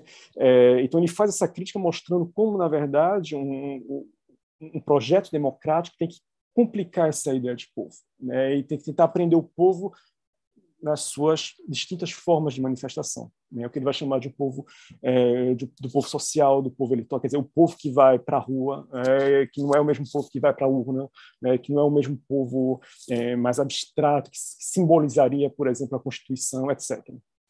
É, é, finalmente, tem a crítica é, do fenômeno, quer dizer, a crítica ao ideal unanimista, onde ele vai mostrar justamente e vai falar sobre a importância, né, ou seja, ele vai é, justamente criticar essa ideia de uma suposta vontade geral, mostrando como atualmente a vontade geral ela tomou novas vias, vamos dizer assim. Então, na verdade, é uma reflexão que ele tinha feito lá na legitimidade democrática, né, onde ele vai pensar essas novas formas de legitimação da democracia, né, é, a partir é, da, da, da, imparcialidade, da reflexividade, da proximidade. Então, ele retoma um pouco essa reflexão, mostrando que hoje, por exemplo, a vontade, a vontade é um, um ideal de vontade geral, ele também pode se expressar em instituições como autoridades independentes ou, é, ou cortes constitucionais, né? que não é a lógica do maior número, né? mas nem por isso essas instituições elas não são democráticas. Né? E, finalmente, nas condições, né, a última crítica que ele faz são as condições a partir das quais uma democracia se torna o que ele está chamando de uma democratura. Né? Ou seja, como isso se dá a partir de uma filosofia da reversibilidade, né? é, a partir da politização e da polarização das instituições, né, que pode tomar uma via de brutalização ou uma via de desvitalização progressiva, e, finalmente, o que ele chama de uma epistemologia imoral da politização, que é uma parte muito interessante em que ele vai alertar um problema muito é, muito grave, me parece, nos dias atuais, né? um problema que ele já tinha tratado no bom governo, quando ele usa a noção do parler vrai, né? que é o que ele chama da corrupção cognitiva. É, ou seja, a gente tem hoje uma a gente, é, grande parte das sociedades, elas vivem hoje numa tremenda incapacidade de, é, de se entender, né, de compartilhar fatos é, óbvios e evidentes. Né? Dizer, então, isso gera uma corrupção cognitiva, né? o que acaba, o que destrói as formas de deliberação. Né? Então, é, esse é o século do populismo, quer dizer, essa a estruturação do século do populismo. Eu não falei, quando eu falei da, da primeira parte, né, que é a anatomia do populismo, são, na verdade, cinco elementos é, constitutivos dessa anatomia. Né? Uma concepção de povo, né, a ideia de povo uno, sano, homogêneo, né? uma teoria da democracia, que deve, segundo a ótica populista, ser direta, imediata, polarizada. Né? Mas pode, se você quiser, em algum outro momento, aprofundar esses pontos. Né? Uma modalidade de representação, né? o, o homem-povo, o homem que encarna o povo. Né? Uma política e uma filosofia da economia, então, quarto elemento constitutivo, né? o que não é só, o que não remete só a o que seria uma, uma, uma, visão da economia, mas vai muito mais além disso. Né? Remete a uma ideia de, é, de vontade política, remete a uma ideia de segurança, remete a uma ideia de, é, remete a uma ideia de, de uma suposta... Quer dizer, na medida que você é, se protege, na medida que você adota medidas protecionistas e constrói muros ao redor de si, não é só uma questão econômica, é uma questão de, é, de uma suposta defesa de uma civilização que estaria se é, se desintegrando. Né? Isso é algo que é muito forte, Angélica, vocês todos sabem disso, né? no, é, na França. Né? Quer dizer, o, o, discurso da Frente Nacional, hoje o Rassemblement National, é, quer dizer, da extrema-direita, de uma forma geral, não para de falar né, nessa, é, nessa ameaça né, que a civilização francesa estaria correndo. Né? Isso tudo remete a uma filosofia né, que ele chama de nacional protecionismo. E, finalmente, o, último, último, o quinto e último ponto, perdão, são dizer, é, a, a, a, dimensão das emoções né, e das paixões na política. É, quer dizer, como os populistas eles é, conseguem mobilizar né, o que ele vai chamar de emoções de posição, né, de intelecção e de intervenção. É, o que cada um remete a, é, a, a formas de, é, por exemplo, a sentimentos de invisibilidade, a, a, a, a, forma como os populistas tentam tornar o mundo mais legível a partir de teorias das conspiração, das conspirações, enfim, e as emoções de ação, né, que está ligada à ideia do degagismo, né, do, do, do fora todos, dessa, dessa recusa né, da classe política. Então, com isso, André, a gente tem, é, de uma forma muito sintetizada, evidentemente, né, é, o, o, que é o século do populismo, o que ele se propõe a fazer. E é, é justamente abordando essas diferentes dimensões que ele é, entende está fornecendo um, é, uma teoria do populismo. Um último ponto que eu acho importante, né, em seguida eu, eu passo a palavra para vocês, é que é, eu acho que a, a, compreensão desse livro. Não, bom, é, deixa, deixa, eu reformular. É, não, não que a, a, a reflexão dele sobre o populismo ela não está dissociada da reflexão anterior sobre a democracia. Eu acho que isso é muito importante. Tá? É, não que a pessoa que não lê os livros anteriores não vai entender, não, não é isso. Entende perfeitamente a linguagem, inclusive, do, século do populismo, uma linguagem muito acessível, sobretudo se comparada a livros como, é, como A Democracia Inacabada ou como A Legitimidade Democrática, que são livros que me parecem muito mais é, que exigem uma leitura muito mais cuidadosa. É, mas acho que a gente não pode perder isso de vista. É, é, quer dizer, como o Rosan Valon ele tem uma reflexão sobre a democracia, né? uma, uma, uma, reflexão, acho que me parece que é muito Lefortiana, né? E eu acho que em algum momento ele já se colocou como teórico da indeterminação democrática, né?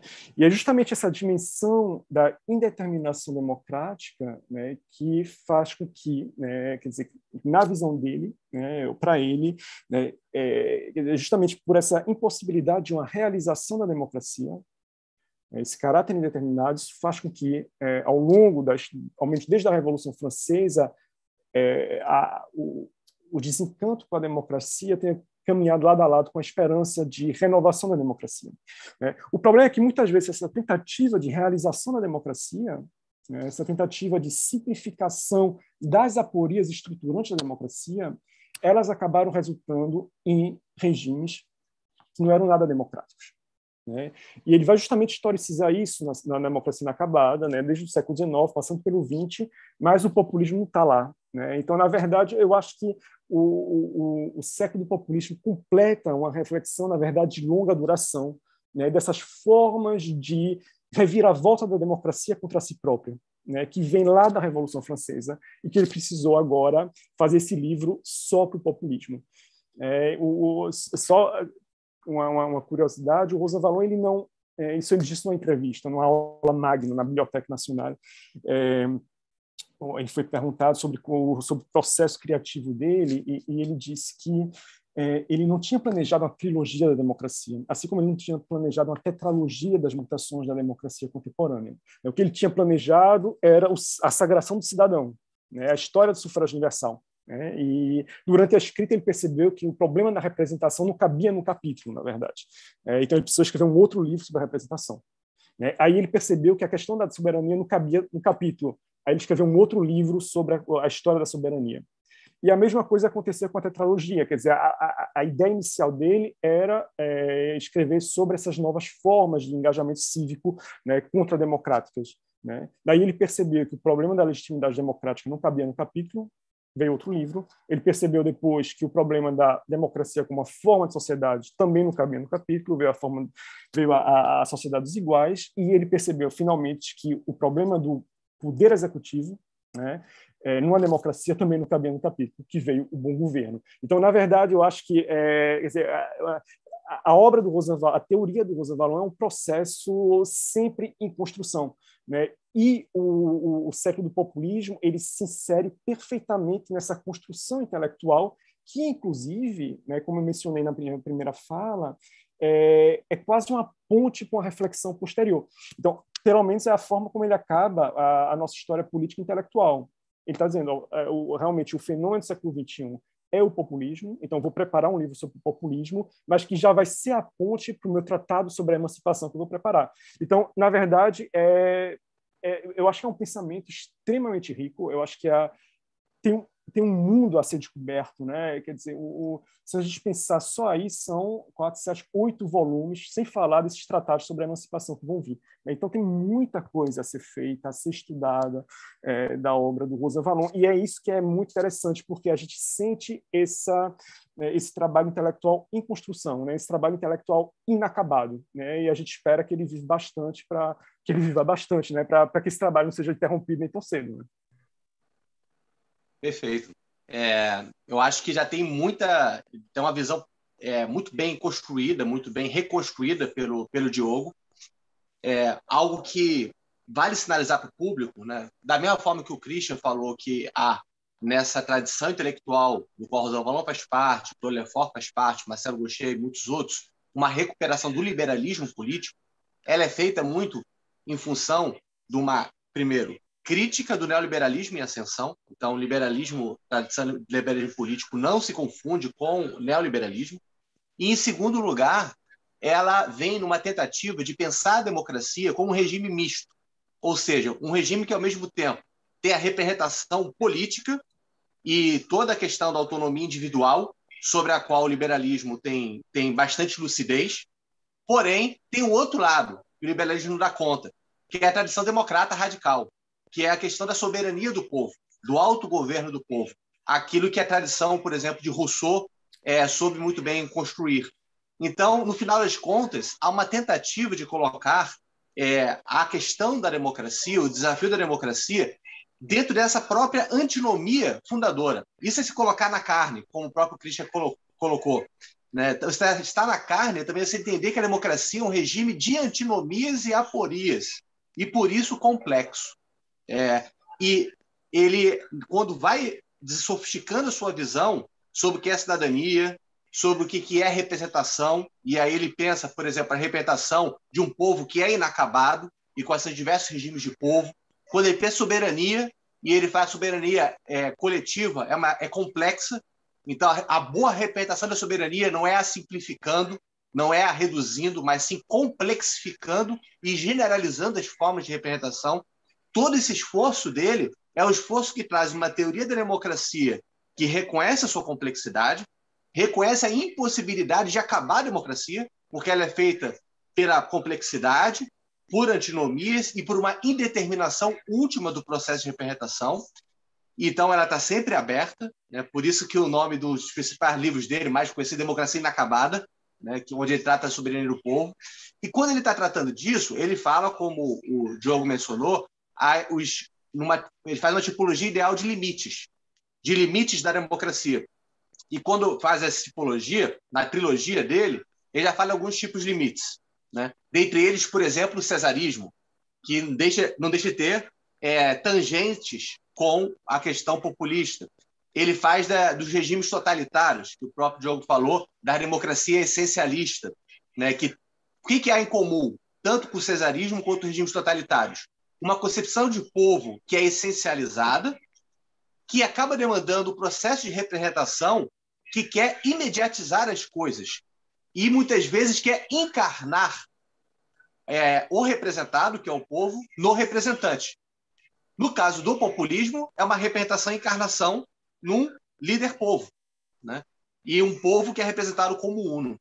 É, mas, e aí que eu quero só levantar a bola e é, trazer a Angélica e trazer o Christian para a conversa, quando ele faz essa reflexão, o populismo já entra em alguns livros dele, é, como, por exemplo, no Contra a Democracia, é, onde o, populismo entra com uma exacerbação da contra-democracia. Serve muito para pensar o Brasil.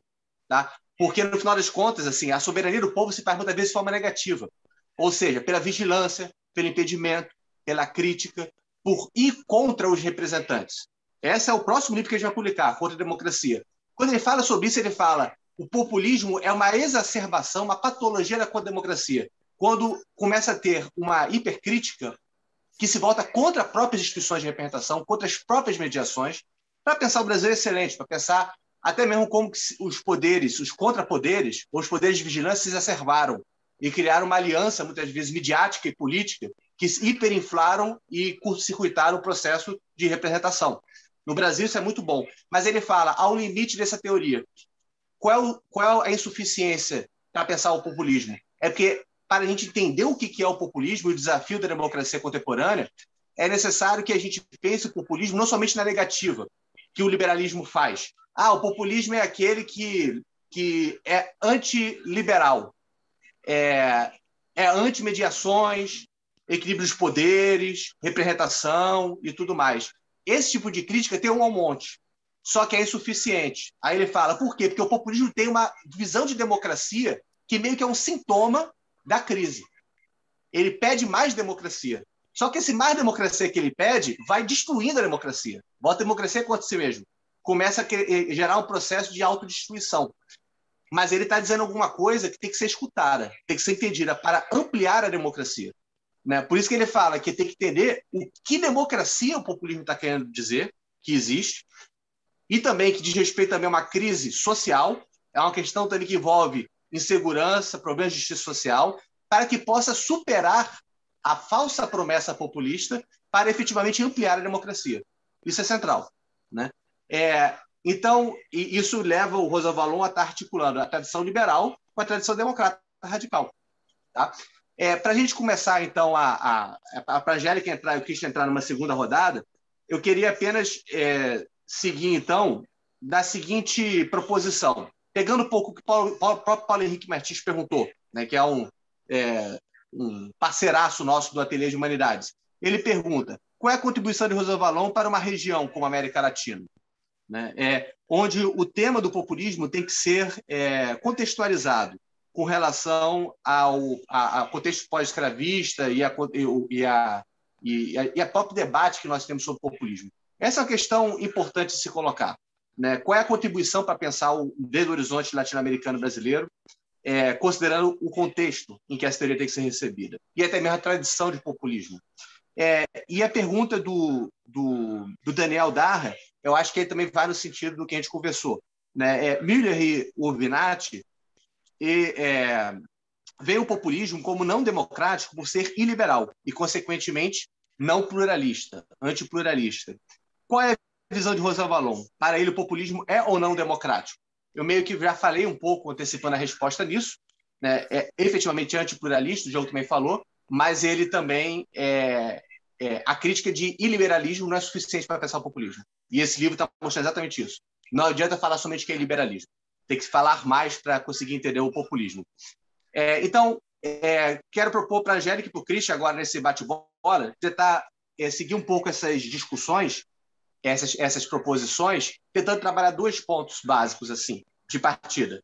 Primeiro, o contexto latino-americano brasileiro e o próprio debate sobre populismo em nossa, em nossa tradição, no contexto é, brasileiro e também no contexto geral, quando entra autores como Laclau, Muff, que faz matéria é, do populismo, e, em segundo lugar, é, trazer essa questão do que, que o populismo efetivamente quer dizer. é, o que, que o populismo pode dizer sobre nossas democracias, como podemos superar as crises.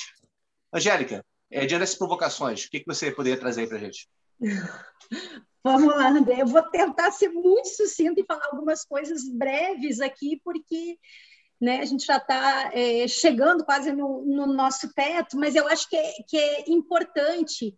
É, você deu um bom caminho para dizer é, o quanto é importante a gente pensar esse nosso tempo presente a partir dessa obra do Rosan Valon, né, e do que ele está aqui caracterizando não só como ideal tipo né, do, do que é o populismo, mas para pensar efetivamente como é e essa proposta do Rosan Valon, ela é diferente né, dos, das primeiras discussões que se teve no Brasil sobre é, o populismo, num contexto completamente diferente. Então, né, por isso até que ele se faz mais atual para a gente pensar né, nesse populismo do século XXI. Por quê? Porque aí eu vou assim ser muito breve, pautar ali essa discussão é, que vai se dar ali, sobretudo nos anos 50, com o pessoal de grupo de Tatiaia, para pensar o desenvolvimento do Brasil, estava se pensando ali numa sociedade né, que estava numa transição de um modelo agrário para um modelo urbano industrial né?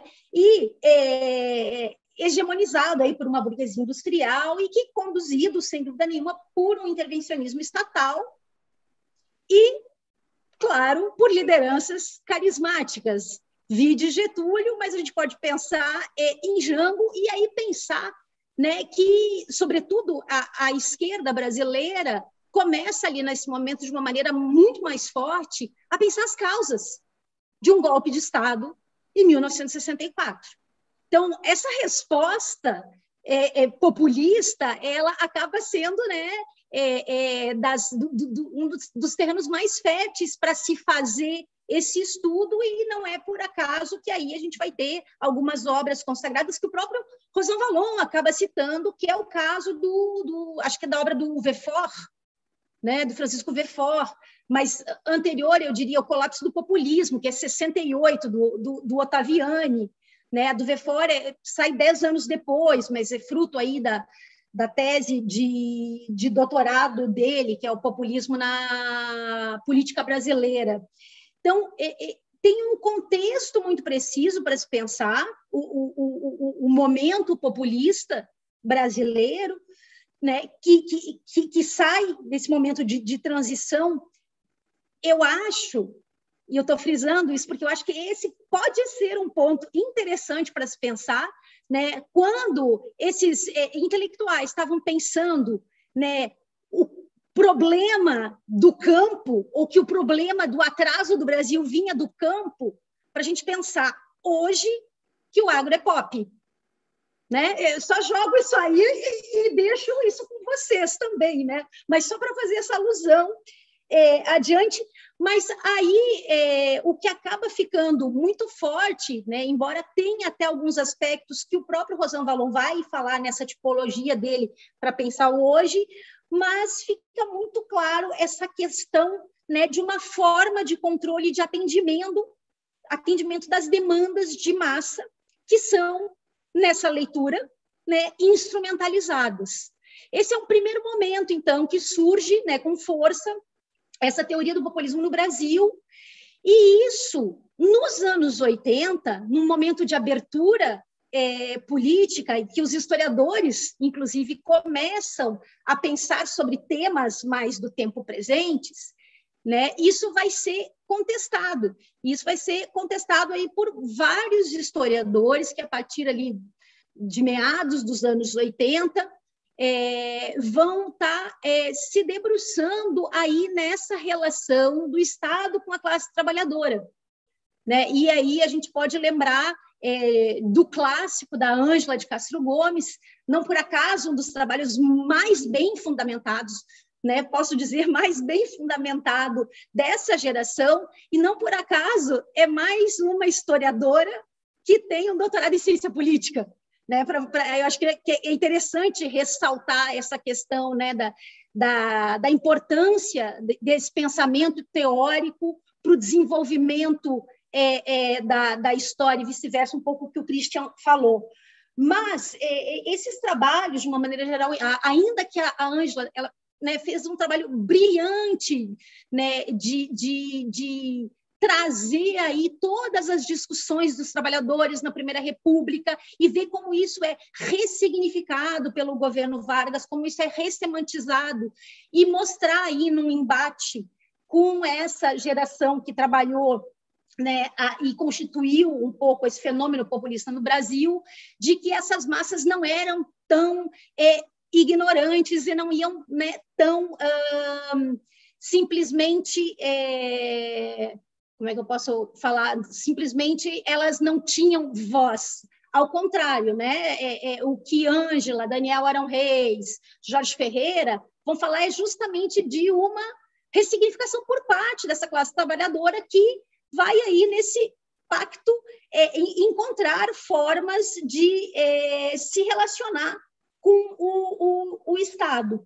Agora, é importante dizer que já existe uma crítica também sobre esta visão que se Segundo, por exemplo, aí para citar mais um historiador, o Alexandre Fortes, ele tem um texto bem legal que saiu numa, na revista Locus, num dossiê falando mais sobre o corporativismo, e ainda assim ele retoma essa questão de uma discussão do populismo, da crítica do populismo, da crítica do trabalhismo, é que ele vai colocar os limites também de uma simples substituição que a historiografia brasileira faz ao tirar o populismo para trazer o trabalhismo e que, na verdade, também não tem um sustento maior, até porque esses trabalhos sobre trabalhismo né, essas leituras, elas não partem da própria cultura operária. Então, o trabalho é, e os trabalhos, as discussões sobre a questão do populismo na história, elas acabaram ficando muito reduzidas né, nesse aspecto das relações entre é, o Estado e a classe trabalhadora. Então, eu acho que é nesse sentido aí que, justamente, né, o, o, pelo que o Diogo falou, eu acho que o complemento do André, de colocar essa questão da exacerbação, da, a, de ver o populismo como exacerbação da conta da democracia, é que, para a gente pensar o populismo, enfim, efetivamente, né, ter trabalhos que pensem o que é o populismo brasileiro hoje, a obra do Rosan Valon vem num excelente momento. Né? Essa, sem dúvida, pode ser uma contribuição muito grande para a história do tempo presente, para estar tá se pensando. Não só isso, mas eu acho que tem um outro termo bastante interessante que ele insere o, o Rosão Valon lá no meio, é, que tem suscitado muito pouco debate, mas que eu acho que, que poderia ser encarado como um projeto aí de uma história conceitual, que é o conceito de democratura. Né? Para pensar até onde a gente não está efetivamente ou, ou, ou, vivendo né, nessa democratura, onde é que está esse, esse, esse lado entre uma democracia e, e, e uma ditadura que está tão fluido e ele vai mostrando, afinal de contas, já virou uma palavra do dicionário francês, né? Mas é, é interessante a gente ver que democratura, né, primeiro, está sendo localizado e falado na América Latina. Está sendo falado não só no Brasil, de 68, mas está sendo falado, por exemplo, em discussões de escritores latino-americanos. Né? Então, é, é, é eu só queria é, trazer um pouco né, esse histórico para ver é, a importância de estar tá se pensando o populismo hoje no Brasil. Então, acho que eu passo para o Christian, que aí vai ter uma contribuição ainda é, maior e mais completa. Christian. Enganadíssima, você já foi super completa eu não tenho nada para acrescentar, não, a respeito disso. O que eu posso dizer é que eu, pegando algo que o Diogo falou, que também passou por você, é que eu acho que tem uma inflexão um pouco no pensamento do Rosa Valon, mas o André falou nisso também, que ele considerava populismo uma patologia da democracia. Isso é uma coisa uhum. engraçada, porque é, ele começa a desenvolver a teoria da democracia dele no momento em que você tem a crise do marxismo e a crise de modelos alternativos de democracia. E, e, e quando ele está, terminando de montar, digamos, aparentemente, a teoria da democracia dele, esse ciclo é que entra em crise. O ciclo que abre na década de 80 entra em crise na década passada, década de 2000. Então, tem algum momento ali, eu acho que tem uma virada, não uma grande virada, mas enfim, tem uma inflexão que leva ele, ele a escrever é, o Sociedade dos Iguais, né, que é um livro é, meio. Como é que ele falou comigo? É um livro de. Engagé, é um livro que vai para a rua botar, botar a opinião dele de esquerda, né? E eu acho que o século do populismo também, porque o século do populismo quando ele começa a fazer a teoria da democracia dele, ele está muito, ele tá muito orientado por uma ideia de que não é a democracia que está em crise, é, é a teoria da democracia que está em É por isso que ele vai para a história. Tá? É, mas em algum momento eu acho que aquilo não funcionou mais, porque o populismo deixa de ser visto como aqui, né? no livro que a gente está é, soltando agora, deixa de ser visto como uma patologia e passa a ser visto como uma espécie de estilo político que não tem a ver com ser de esquerda necessariamente de direita e que caracteriza é, a democracia em, em determinados momentos é, é, de, de, crise de certos postulados liberais. Né? E não necessariamente ela é uma coisa evitável, mas não necessariamente também ela vai levar ao fim da democracia. Né? Então, eu acho que esse approach teórico dele é que é interessante. Você consegue pensar, porque você consegue pensar o populismo fora da chave da patologia ou do desvio. Né? Você consegue tentar entender o, populismo como um estilo de fazer política em certas circunstâncias. Eu vou publicar um artigo meu agora falando do populismo reacionário do Bolsonaro, e que no começo eu estou pegando algumas coisas do Rosa para dizer, olha, o populismo é um estilo de fazer política que predomina em determinadas épocas. É, e se ele for moderado, ele pode ser positivo, ou isso é mais ou menos indiferente. Né? é, se ele for extremado, ele, aí ele é negativo para a democracia. Se ele for extremado, porque aí ele joga a democracia fora. Né? O próprio é, Rosa Valon ele dá a entender que o populismo se torna acaba sendo uma resposta a um, a, um, a, um, a um, contexto em que as pessoas estão se sentindo muito desconectadas dos representantes, dos representantes dos representados, e que de alguma maneira você tem uma alegoria, uma alegoria de agonismo aí que poderia mobilizar mais o corpo, o corpo cívico em, em, em em consideração a, a pasmaceira que estava, por exemplo, na Europa durante muito tempo é, vivendo, né? com essa coisa da, sobretudo da União Europeia, do governo de Bruxelas, essas coisas assim. Então, eu acho que ele faz uma teoria que se aproveita a, a todos os lados. No caso brasileiro, esse debate também ele, ele foi é, ficou muito mal colocado, como disse a Angélica, porque eu acho que ele começa de uma maneira interessante com o ISEB, com o Jaguaribe, tem uma coisa que é interessante, porque o populismo é um, é um tipo de fazer política é, assim que não é bem visto, mas ele não é um xingamento da esquerda para a direita, nem vice-versa. Tanto que você tem Vargas e Jango são populistas, mas é, Ademar de Barros e o Jânio também são populistas. Então, tem uma reflexão que eu acho é, que ela começa interessante, né? É, para tentar entender por que, que a política brasileira está populista. É claro que tem um certo tipo de conservadorismo tradicional, ou de liberalismo mais tradicional, que é contra essa coisa do populismo, mas é claro que no, horizonte normativo deles o ideal não é, era não ter uma política populista, mas eles entendem o populismo como uma coisa transitória. É o momento que o Brasil está passando, como disse a Angélica, é um momento de transição, uma hora na frente não vai ter mais isso. Né? E depois, que aconteceu? É, nessa, como 64 virou uma através do, da escola do EFOR, você criou uma, o populismo virou uma espécie de xingamento. Você passou a ter uma, uma, uma concepção é, é, de, é, do que seria uma democracia social, ou socialismo democrático, qualquer coisa assim. Ideal, e o populismo é visto como desvio. Né? É, uma, é uma maneira radical de pensar. Os radicais costumam ver a história do Brasil como desvio, de alguma maneira, o desvio de alguma coisa que aconteceu lá atrás. Isso é uma, a historiografia radical ela é assim, uma maneira de contar, para justificar a ruptura no presente. Tá?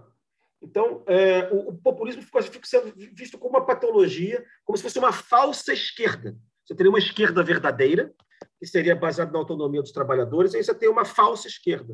Então, na verdade, tem, tem, tem uma brigalhada aí é, entre o trabalhismo, entre né, o trabalhismo histórico brasileiro, e um certo tipo de comunismo democrático que está aparecendo nessa época também. Está tá tendo um acerto de contas. Então, é, essas, essas, essas é, esses desdobramentos historiográficos, na verdade, são a rebarba ideológica dessa briga. Né? Porque aí você vai ter a Angela Castro Gomes que vai reabilitar o trabalhismo. Enfim. Então, é, é, de, de, um modo geral, eu acho que tem, tem pouco. A discussão é muito historiográfica e pouco teórica. Eu acho que aí o livro do Rosa Valon ele, ele vem com uma teoria que, que consegue desbastar esse negócio todo. Tá? E consegue, a gente consegue compreender esse, o fenômeno do populismo, inclusive da história brasileira, é, a, a, a, partir dessa teoria geral. Né? Aliás, é engraçado a gente estar tá falando isso aqui, já, já vou terminar da minha fala. O, o Diogo estava falando do processo criativo do Rosan Vallon, né, do Pierre. Né? É, esse livro aqui ele tirou do título do livro sobre o Manuel Lesco, que é o século do corporativismo, né? que é um livro que foi super, foi super importante. Né? E, eu acho que o da década de 30, né? que o Manuel Lesco era o romeno, que vai ser um livro vai ser traduzido pelo Azevedo Amaral para o Brasil, vai ser fundamental para a estruturação do pensamento é, é, corporativo aqui, e que também não era necessariamente na origem de esquerda ou de direita, quer dizer, acabou que vai ficar associado à direita. Mas eu acho que o próprio título, assim como a intenção de, do, do Manuelesco e do Rosan Valon depois, é mostrar um pouco que é, isso até ele me disse pessoalmente que esse negócio do populismo não vai durar um ano, dois, isso vai durar uma década, vai durar duas décadas. Isso veio, isso veio para ficar. Isso é um estilo de fazer política democrática num contexto de ressaca da globalização, de retração da globalização, de retorno de pensamentos nacionalistas e, e, e de certo conservadorismo. Foi possível romper com isso, com a democracia, com o liberalismo na década de 30, porque a democracia não estava enraizada. Então, a crise foi a crise do liberalismo que levou realmente ao desmonte da democracia. Eu acho que o conceito de democratura, é, ele, de alguma maneira, reflete a impossibilidade de supressão total da democracia liberal, porque ela já passou por um período de, de aclimatação, de sedimentação da Segunda Guerra Mundial para cá, e eu acho que no caso da América Latina, não toda a América Latina, no caso do Brasil, de certos outros países, de 30 anos para cá, que faz com que o fenômeno tome outras tome outros contornos. Né? Aí eu termino só com uma gracinha. Eu estava vendo outro dia o Bem Amado, né? e o, tem, tem, uma cena do Bem Amado que o Dorico Paraguaçu está sendo entrevistado numa espécie de roda viva, inclusive está o, se é o Milor, ou se é o Jaguar, ou se está o, o Ziraldo. Né? E aí ele faz um monte de perguntas. O que você prefere? Assim, assado? Assim, ó, um regime político. Ele diz, o meu regime político favorito é a democratura. ele diz isso. Quer dizer, essa palavra não é uma novidade. Essa, essa, ele fala democratura, fala democradura, que era essa mistura de democracia com ditadura. Então a gente já tem, digamos assim, já tem aí um, uma literatura acumulada sobre democratura aqui na cena política brasileira. Excelente.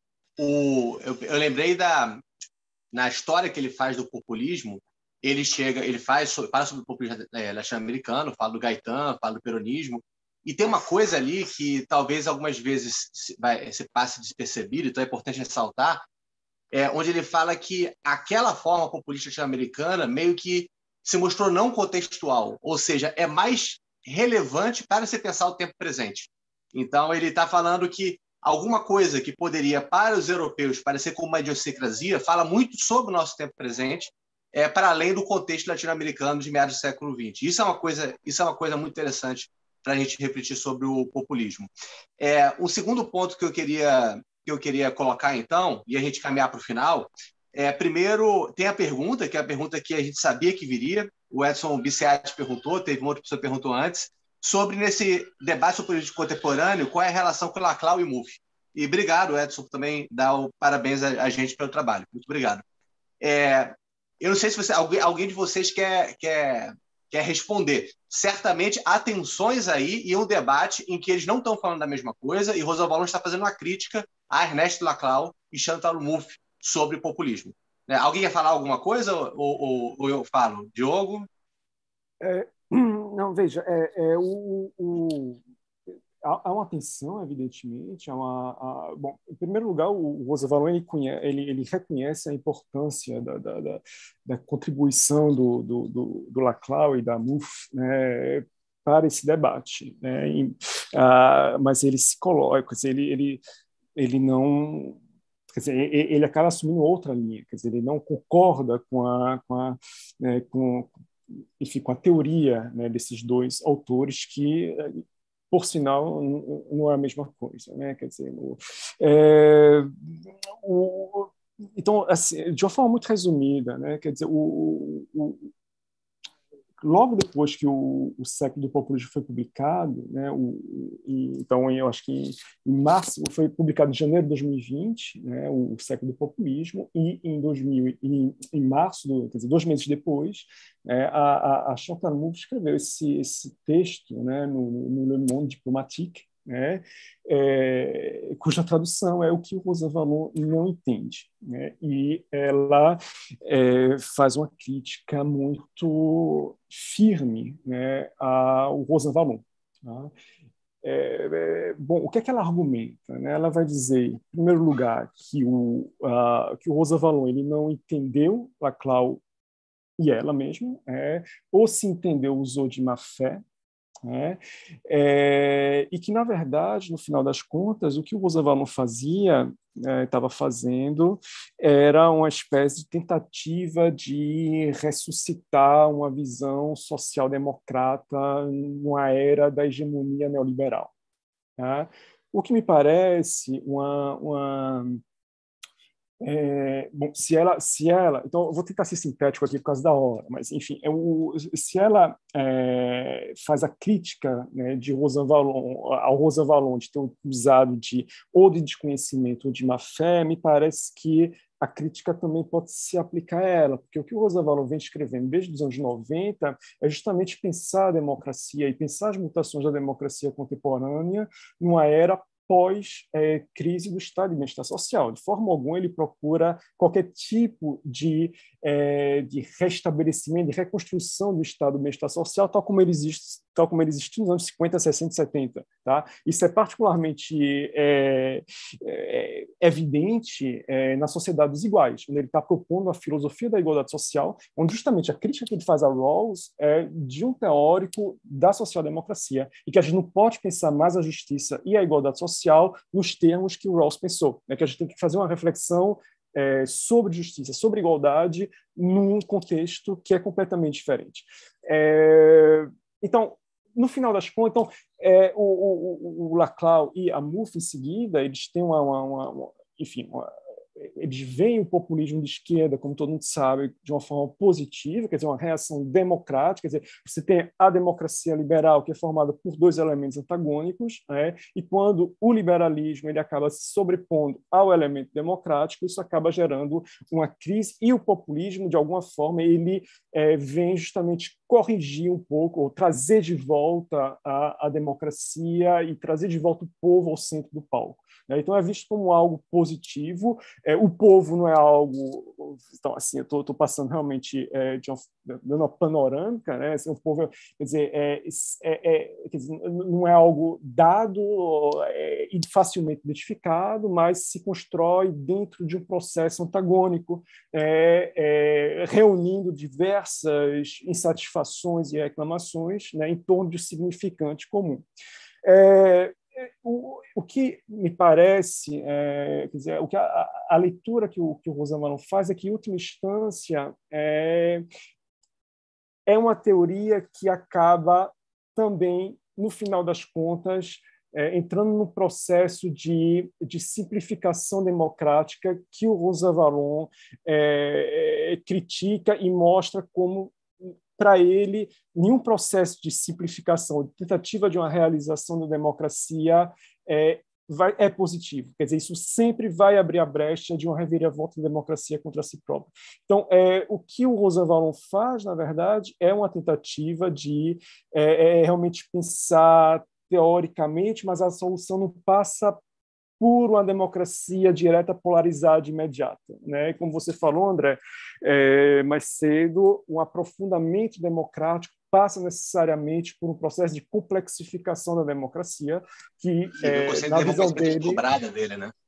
um conceito importante, né? é o termo demultiplier, né? que embora exista em português, não um termo que é usado, né? quer dizer, a tradução mais próxima seria desdobrada, mas a gente tem que fazer esse processo de desdobramento da democracia, né? que não é exatamente o que o Laclau ou a Chantal Mouffe é, é, propõe nas suas obras. Né? Então, só para não passar em branco essa questão, é uma, uma, uma breve síntese, eu acho, de como o Rosan Valon é, é, lê e, vamos dizer, em que né, eles se, eles se é, diferenciam, eles se diferenciam bastante. Por isso, né?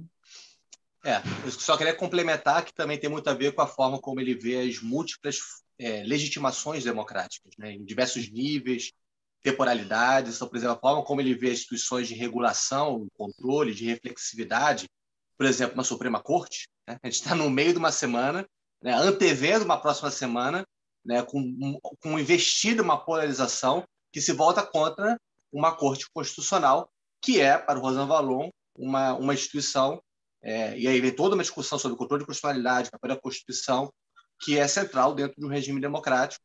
Né, e dentro desse jogo, né, e aí é o, o, o do populismo, é, eu não lembro qual foi o termo que o, que o, que o Christian é, utilizou, né, é, desse populismo que, que nós vivenciamos, você pode, muitas vezes, em nome de uma representação imediata do povo, se voltar contra instituições como essa, dizendo que elas são ilegítimas porque não são eleitas, né? e logo podem ser curto-circuitadas.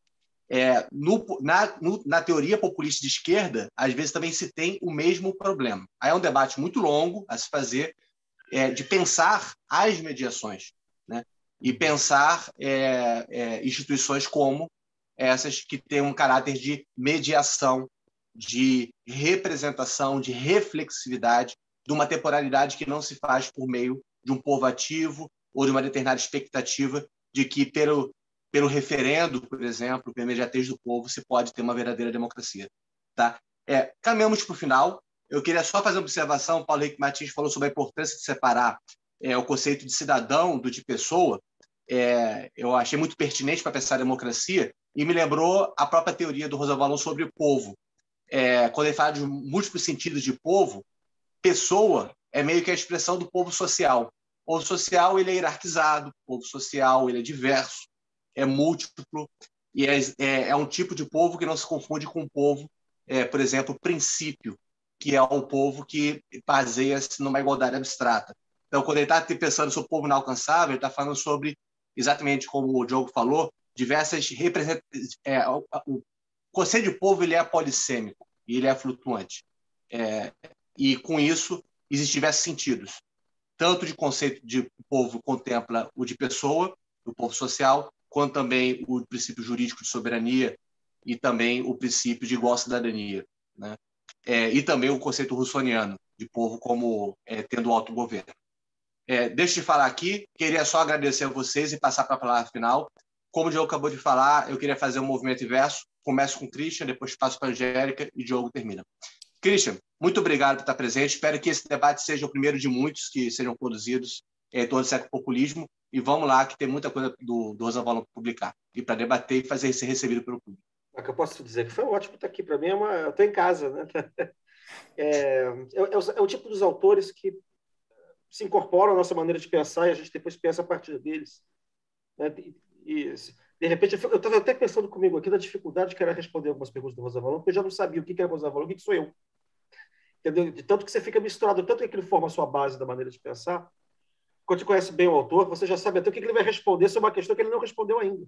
Mas, como o jogo mostrou, você vai, você vai mobilizando as bases do pensamento dele e já conclui o que, que ele, o que, que ele vai dizer. Né? Eu acho que o Rosa Valon é um autor fundamental, porque ele pertence a uma escola que sem deixar os seus compromissos é, com progresso social, com igualdade e tal, tem, como disse também bem o André, esse compromisso com a, com a o Diogo também disse isso, quer dizer, o mundo é complicado, o mundo é complexo, os fenômenos sociais são complexos, né?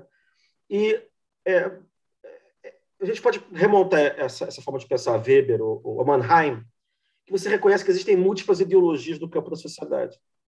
Entendeu? E, e, e é papel do cientista social tentar entender todos, porque cada uma das ideologias tem um idioma diferente. Então, quando você tem uma teoria que é produzida mais fortemente debaixo de uma determinada ideologia, os conceitos vão ficando unívocos. Então, o povo só tem um significado, democracia só tem um significado. Isso é próprio do pensamento ideológico. Né? Você, você, você consegue ter um vocabulário muito específico. E aí a descrição da realidade vai ficando, vai ficando, vai ficando simplificada pelas exigências da ação política do presente. Ou seja, a normatividade vai, vai ganhando terreno sobre a, a, a descrição, sobre a descrição do, do, do, fenômeno. Né? Eu acho que por isso que o Rosan Valon ele, ele tem essa felicidade de pertencer a uma, escola que, per, que, permite pensar o fenômeno de maneira mais, mais afastada um pouco da, das ideologias. Eu estou dizendo isso a respeito da questão do, da MUF e do, e do, e do é porque a gente pode pensar ao contrário senso que o Steve Bannon também tem uma teoria do populismo reacionário dele lá, de direita, entendeu? E, e, e, existem semelhanças dos dois. O povo é uma coisa um pouco reificada, o povo é o, é, pelo menos pega o marxismo, são só os trabalhadores, ou se for no mais marxismo mais duro ainda, é só a classe operária, o camponês já é o problema, entendeu? Então, aqui você, quando você está na posição do Rosan Valon, você consegue pensar o problema é o seguinte, olha, pensa-se o povo de diversas maneiras diferentes. E a maneira que a gente tem de tentar ver, para além da ideologia, o que, que ele é, a gente tem que ir para a história. Por isso que a história meio que diz, ela ajuda a desideologizar um pouco isso quando você leva ela a sério do ponto de vista compreensivo e do ponto de vista objetivo. Né? Eu acho que é, é, é, é, o tipo da teoria do Rosan Valon que a gente consegue pensar várias coisas diferentes né, para além um pouco das, dessas, das, das maneiras ideológicas. Óbvio que todo mundo tem, em, um nível maior ou menor, algum comprometimento ideológico, inclusive a gente, inclusive o Rosan Valon. Mas isso é mais afastado um pouco. Tá? Então, eu acho que, no, no, em última análise, a, a, a, discussão é meio que insolúvel. Porque você tem um ponto de vista ideológico e acabou. Então, não tem, não tem muita, muita solução. Aí depende, na verdade, do olhar que nós temos para a ciência social. Qual é o tipo de ciência social que você quer praticar? Quais são os seus maiores ou menores compromissos de engajamento ou de, especialização ou de técnica, como é, é, é procurando descrever a realidade tal como ela é. Eu espero mesmo, André, que isso aqui seja só a primeira, a primeira das conversas, porque é, a gente precisa de teorias que ajudem a despoluir a, a, a cena intelectual. Né? E, e, e, eu acho que é, é, esses autores, o Gaucher, o Valon, eles são autores que ajudam a operar essa despoluição generalizada de um debate que está contaminado por uma polarização que em si mesma não é negativa em si mesma, pode ser ou pode não ser, isso não é o problema que está colocado aqui, mas cujos termos do debate são muito carregados, poluem a, a compreensão objetiva do, do, do que, que, realmente está em jogo é, no presente. Então, espero vê-los em breve em outra discussão.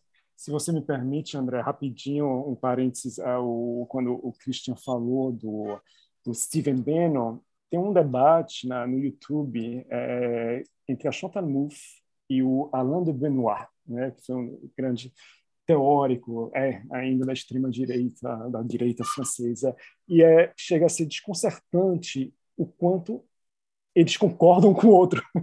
então você começa a ver o debate, Chantal Mouffe, Alain Benoit, e eles, ah, é, é de fato, ah, assim, não, eu concordo com você nesse ponto. Digo, é, a, a partir de um certo momento fica tão desconcertante que eles começam a buscar pontos de, é, de discórdia. É, mas acho que vai muito no sentido que o Cristian estava comentando agora há pouco. Né? Era só isso que eu queria colocar. A falsa equivalência! É, o Alain Benoit é, algumas vezes é mencionado no livro né? é, como uma referência a esse populismo de extrema-direita com pé no fascismo. Né? É, o, o Frederick Vandenberg, ele chegou a ir no congresso sobre Alain Benoit e falou assim, olha, as banquinhas cheias de fascistas sendo vendidos. É, é, é complicado. Mas, uma coisa importante, a teoria do populismo permite que a gente pense para além da categoria de fascismo. Isso é fundamental para o que está sendo trazido pelo certo populismo. Angélica, muito obrigado por estar presente aqui. Foi um prazer conhecê-la pessoalmente por Zoom. Depois a gente conhece, se conhece pessoalmente também fisicamente. Por favor. Sem, sem dúvida, André, Christian, Diogo, eu, eu me sinto uma privilegiada de estar aqui com vocês, né? É, é, podendo é, discutir, eu que sou assim uma leitora digo, eventual do, do, do Rosan Vallon, justamente por conta dessa passagem na França, né, de ter oportunidade. Foi, foi, foi meu primeiro curso no Collège de France, toda animadinha, né, indo, nossa, vou assistir o Rosan Vallon, porque eu só tinha lido um único texto na minha vida do Rosan Vallon, que era por uma história conceitual do político, isso porque eu tive a chance de ter aula com a Lúcia Bastos na UERJ, grande professora de história política. Viva a Lúcia! não, e tem que ser falado, porque senão, é, é, até meados dos anos 2000, não existia Rosão Valon. Né? E, e, e, aí eu tive a chance de, de ler alguma coisa do Pocock e ler o Rosão Valon e me, me, despertou muita curiosidade, mas entra no que o Christian é, é, é, disse um pouco assim, ah, é difícil, né? E aí lá fui eu, bem bonitinha, tá?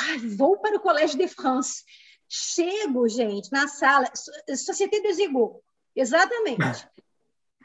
Primeiro que eu olhei aquele auditório gigantesco, mais 500 pessoas, e aí eu me sentei, gente, isso foi logo, né, minha, minha primeira experiência, eu não entendia nada do que estava sendo falado, nada, né? Embora eu concorde com o Christian, que o Rosão falou, é muito claro falando, eu não entendia nada. Eu voltei para a Maison do Brasil, onde eu morava na época, e comecei a chorar, Falei, isso eu não vai dar certo. Mas eu posso te dizer que a última vez que eu tive no Colégio de France para assistir o Rosan Vallon, justamente falando dessa experiência dele, né, a partir de 68, que redundou nesse é, livro que eu não li ainda, né, sobre, enfim, a nossa história é, intelectual e agora eu me esqueci o nome do, do título. É, isso já foi é, muito mais tranquilo, Christian, e aí é, hum. ficou mais fácil de perceber o quanto ele é claro. Mas, enfim, brincadeiras à parte, porque eu também falei aqui um pouco do meu lado anedótico com, com, com a minha chegada com o Rosan Valon, eu vou pegar uma palavra do Christian para ligar, então, ao que eu disse inicialmente. E essa palavra é complexificação. Né? Efetivamente, eu acredito é, que, é, e eu posso não restringir isso para a história do tempo presente, eu acho que a historiografia, de uma maneira geral, é, ela vem se complexificando, né? É, particularmente esses estudos é, é, da história do tempo presente, né? Eles têm sido demandados com uma, uma força acho que cada vez maior na, na, na nossa cena pública, né? E, e é um, um, trabalho de história, não só um trabalho de disputa das guerras de memória, né? E é nesse sentido que eu acho, efetivamente, que eh, não por acaso vem em boa hora, André, como eu falei inicialmente, eh, e Diogo e Christian, é, a publicação do, do, do, do Rosan Valon, mas isso demonstra essa maturidade, enfim, desse nosso campo, aí não só da história, mas mais amplo, né, do, do, da própria institucionalização, né, do campo universitário brasileiro das ciências sociais e humanas de maneira geral, é, é, com é, é esta, é, é, este momento Rosan Valon, já que a gente aproveita, então, né, para colocar esse momento Rosan Valon, que está sendo propiciado aqui via é, Ateliê de Humanidades, via essa rede de pesquisadores desses PACERs. Então, né, para finalizar, é, eu tenho certeza absoluta que vão contribuir muito né, com algo que já está naturalmente acontecendo, e aí volto a falar do meu campo, na historiografia, que é a complexificação dos objetos. Então, fico o meu agradecimento pela participação aqui com vocês e do público que está aí nos, nos assistindo, que vai ainda nos assistir, e até uma próxima oportunidade. Obrigada. Muito obrigado. E Diogo, últimas palavras. Temos ainda muito trabalho aí, umas duas mil páginas ainda de tradução, revisão, editoração. Vamos lá. É, eu, eu, eu, queria só dizer, André, que eu acho que como o Christian já que você, eu também faço parte dos privilegiados que, é, que, que, teve acesso a Rosa Valon é, é, justamente por por ter ido para a França e feito um doutorado lá. Então, quando eu cheguei em 2007, é, e um primeiro encontro com a minha orientadora, é, onde a gente discutiu a, o tema da tese, ela fez, ah, você precisa ler o Rosan Valon. Eu nunca tinha ouvido falar no Rosan Valon. Né? Então, era 2007, é, e foi justamente como, como Angélica, fui para o Colégio de France, é, essa mesma sensação de chegar num, é, num lugar tão importante e, e, e, ver aquele curso que eu também tive muito... Navarra, era esse? Catarina de Navarra, nome do auditório, não é esse? Nem lembro do nome, mas enfim, lotado auditório e, e aquela aula extraordinária e, e, e, que eu também tive muita dificuldade de entender, que era justamente a, como eu não sei se eu mencionei isso, mas foi o livro que virou a legitimidade democrática, muita dificuldade de entender tudo, mas enfim, é, e desde então é, é uma leitura é, é constante. É, é um, dizer, queria agradecer também, então, especificamente o André pela parceria e Cristo, então, a gente vem discutindo isso, a gente, nosso grupo de Zap, né, é onde a gente vai falando sobre os projetos e, e, e queria agradecer essa parceria, porque está sendo realmente extraordinário é, participar disso, né, é, dessa, desse, dessa empreitada de trazer o Rosenvalon no Brasil. É, e, e, eu confesso que é, a, a, tradução é extremamente prazerosa. Quer dizer, o, o, quer dizer, é a parte no que se refere a trabalho, mas é uma parte boa do dia. Assim, pô, sentar agora e começar a traduzir. Eu, eu sempre me delimito um certo número de tempo páginas, né, por dia. Né? Então, é a parte boa é, uma das partes boas é a tradução de Rosa Valon. Então, está sendo muito bacana e estou é, muito feliz que seja um projeto ainda que vai dar muitos, é, que vai dar muitos frutos, né? Porque é, além né, desses quatro próximos volumes que já que é certeza que, né, que já foram comprados, a gente tem vários outros projetos com Gaucher, com que não foi, né, com que não foi publicado Lefort e, e desse, né, desses desses autores importantes. Então, é, era com isso que queria é, agradecer. Foi ótimo estar aqui com vocês. Ótimo de rever, Angélica é, e Christian também. É, é isso, gente. Bem, é, queria só é, agradecer a vocês pela presença, pela parceria e vamos continuar é, a conversa por Zap também, além dele.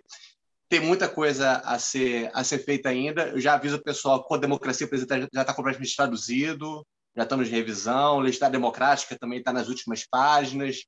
Tem o, o, o, Cidades Iguais e o Bom Governo também avançados também. Então, são livros que já estão aí é, na, na boca para, para, para sair. Maravilha. É, sugiro a vocês que vocês acompanhem os nossos trabalhos do Ateliê de Humanidades, acompanhem e também compartilhem, façam com que mais pessoas conheçam o Ateliê de Humanidades e o Ateliê de Humanidades Editorial, que é a editora. Esse livro está estreando a Biblioteca do Pensamento Político, que vem os outros livros de Rosa Valon tem outras coisas que estão programadas. Tá?